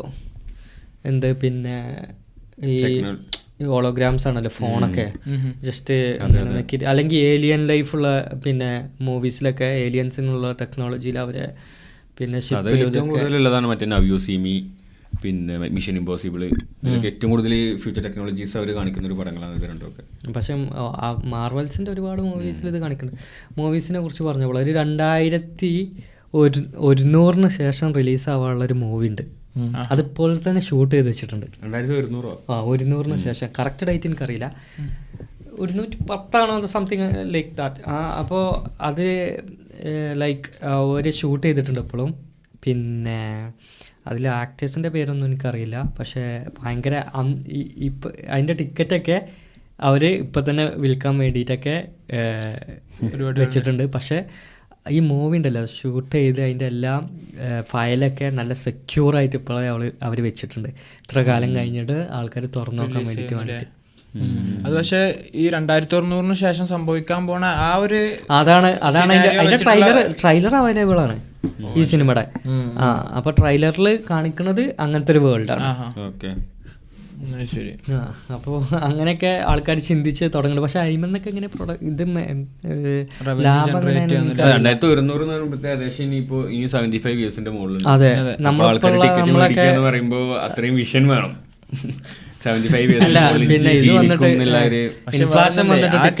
ചിലപ്പോ ഇതേപോലെ ഉപയോഗിക്കാൻ പറ്റുണ്ടാവും എൻ എഫ് ടി മതി അത് ഇൻഫ്ലേഷൻ വന്നിട്ട് ചിലപ്പോൾ ടിക്കറ്റ് റേറ്റ് ഒക്കെ നല്ല കൂടിയിട്ടുണ്ടാവും. അതുമാതിരി റേറ്റ് ആവും. ചിലപ്പോ ലിമിറ്റഡ് സപ്ലൈ ഒക്കെ ആയിട്ട് അങ്ങനെ എന്തെങ്കിലുമൊക്കെ എന്തെങ്കിലും ഒരു പ്ലാൻ ഇല്ലാതെ ചെയ്തിട്ടുണ്ട് ചെയ്തതാവില്ലല്ലോ? അതെ അതെ. ഇനിയിപ്പോ ഒരു വേൾഡ് വാർ ത്രീ വരികയാണെന്ന് വെച്ചെങ്കിൽ ഇതൊക്കെ പൊളിഞ്ഞു ചാടി എന്തൊക്കെ ഉണ്ടാവും ആർക്കറിയാം. അങ്ങനെ ആൾക്കാർ ഇപ്പൊ ഇപ്പോൾ തന്നെ എന്താ പറയാ ഇനി ഫ്യൂച്ചർ ജനറേഷൻസ് നമ്മളെ ടൈമിലുള്ള കാര്യങ്ങൾ കിട്ടാൻ വേണ്ടിയിട്ട് ഇപ്പോൾ തന്നെ കുഴിച്ചിടുന്നവര് അതേപോലെ ഇങ്ങനെ സേഫ് ആയ സ്ഥലങ്ങളിൽ സൂക്ഷിക്കുന്നവരൊക്കെ ഉണ്ട്. ഇപ്പോൾ ഡൊറിറ്റോസ് ഇല്ലേ? ചിപ്സ് അത് നല്ല പാക്ക് ചെയ്ത് യു ഒരു പയ്യൻ നല്ല ഇത്ര ഈ വർഷം എന്നൊക്കെ പറഞ്ഞിട്ട് നല്ല ഒരു സേഫായ ഒരു ഇതിൽ മണ്ണൊക്കെ ഡിഗ് ചെയ്ത് അതിൽ കുഴിച്ചിട്ടിട്ടുണ്ട്. അതിന്റെയൊക്കെ അങ്ങനെയൊക്കെ കുറേ ചെയ്യുന്നുണ്ട്. ഞാൻ വേറൊരു കാര്യം എപ്പോഴും വിചാരിക്കണല്ലോ കേട്ടോ നമ്മളെ ഫാരിസായ ഈ ദിനോസേഴ്സിന്റെ ഒക്കെ ഫോസിൽസ് ഒക്കെ കിട്ടാറില്ലേ?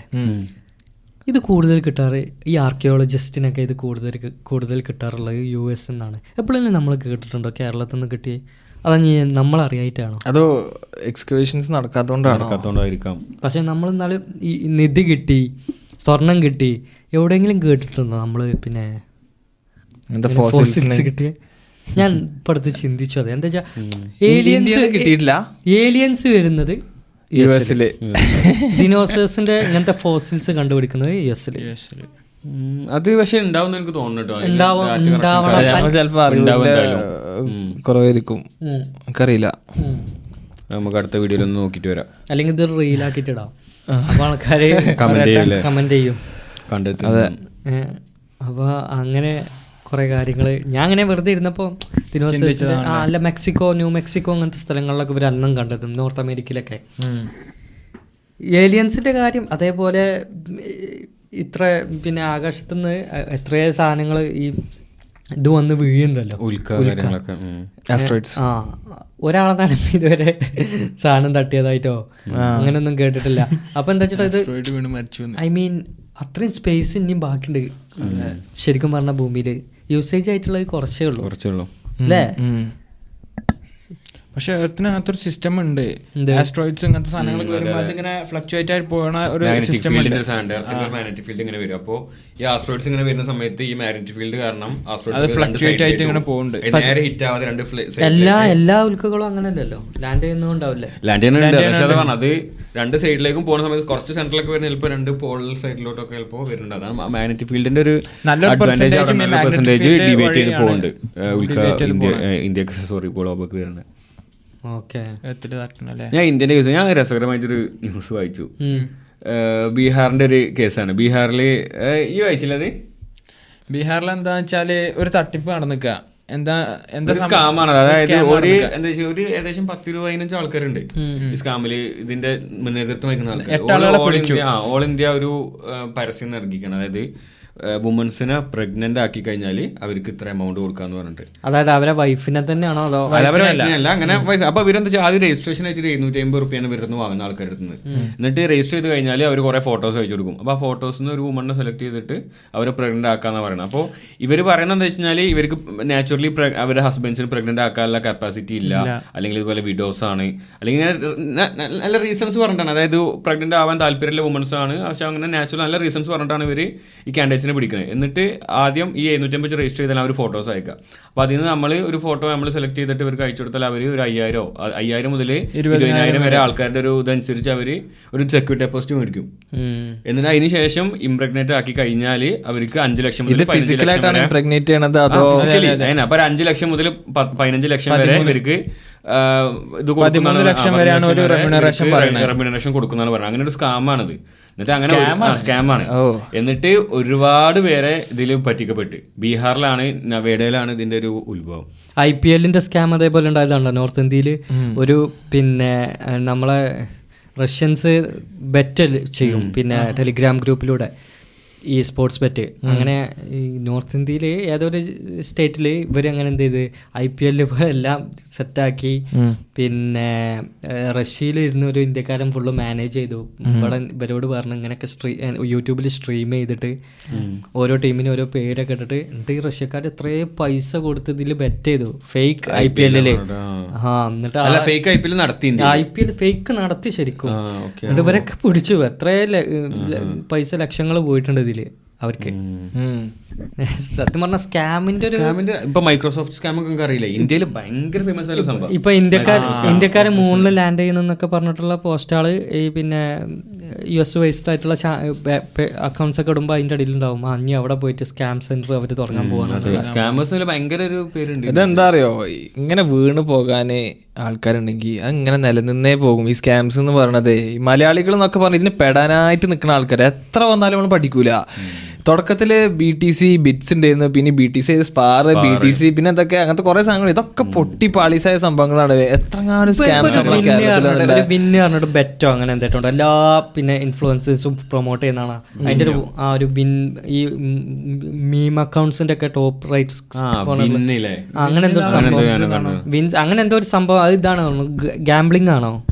ഗാംബ്ലിംഗ് പോലത്തെ എന്താ, ഈ പോക്കർ പോലത്തെ അത് ഒരുപാട് ആൾക്കാർ പ്രൊമോട്ട് ചെയ്യുന്നൊക്കെ ഉണ്ട്. അതൊക്കെ ശരിക്കുള്ളതാണോ. ശരിയായ സംഭവമാണോ? ഇതൊന്നും എത്ര പൊട്ടി കഴിഞ്ഞാലും പൈസ പോയി കഴിഞ്ഞാലും നമ്മൾ മലയാളീസ് പഠിക്കൂല കേട്ടോ. ഇതൊക്കെ പ്രൊമോട്ട് ചെയ്യുന്ന ആക്ടേഴ്സ് ഉണ്ടല്ലോ. ആക്ടേഴ്സ് പ്രൊമോട്ട് അവർക്ക് റിഗ്രറ്റ് ഉണ്ടാവില്ല. എത്ര ആൾക്കാരെ പൈസ പോകും. എന്തായാലും ഇതിന്റെ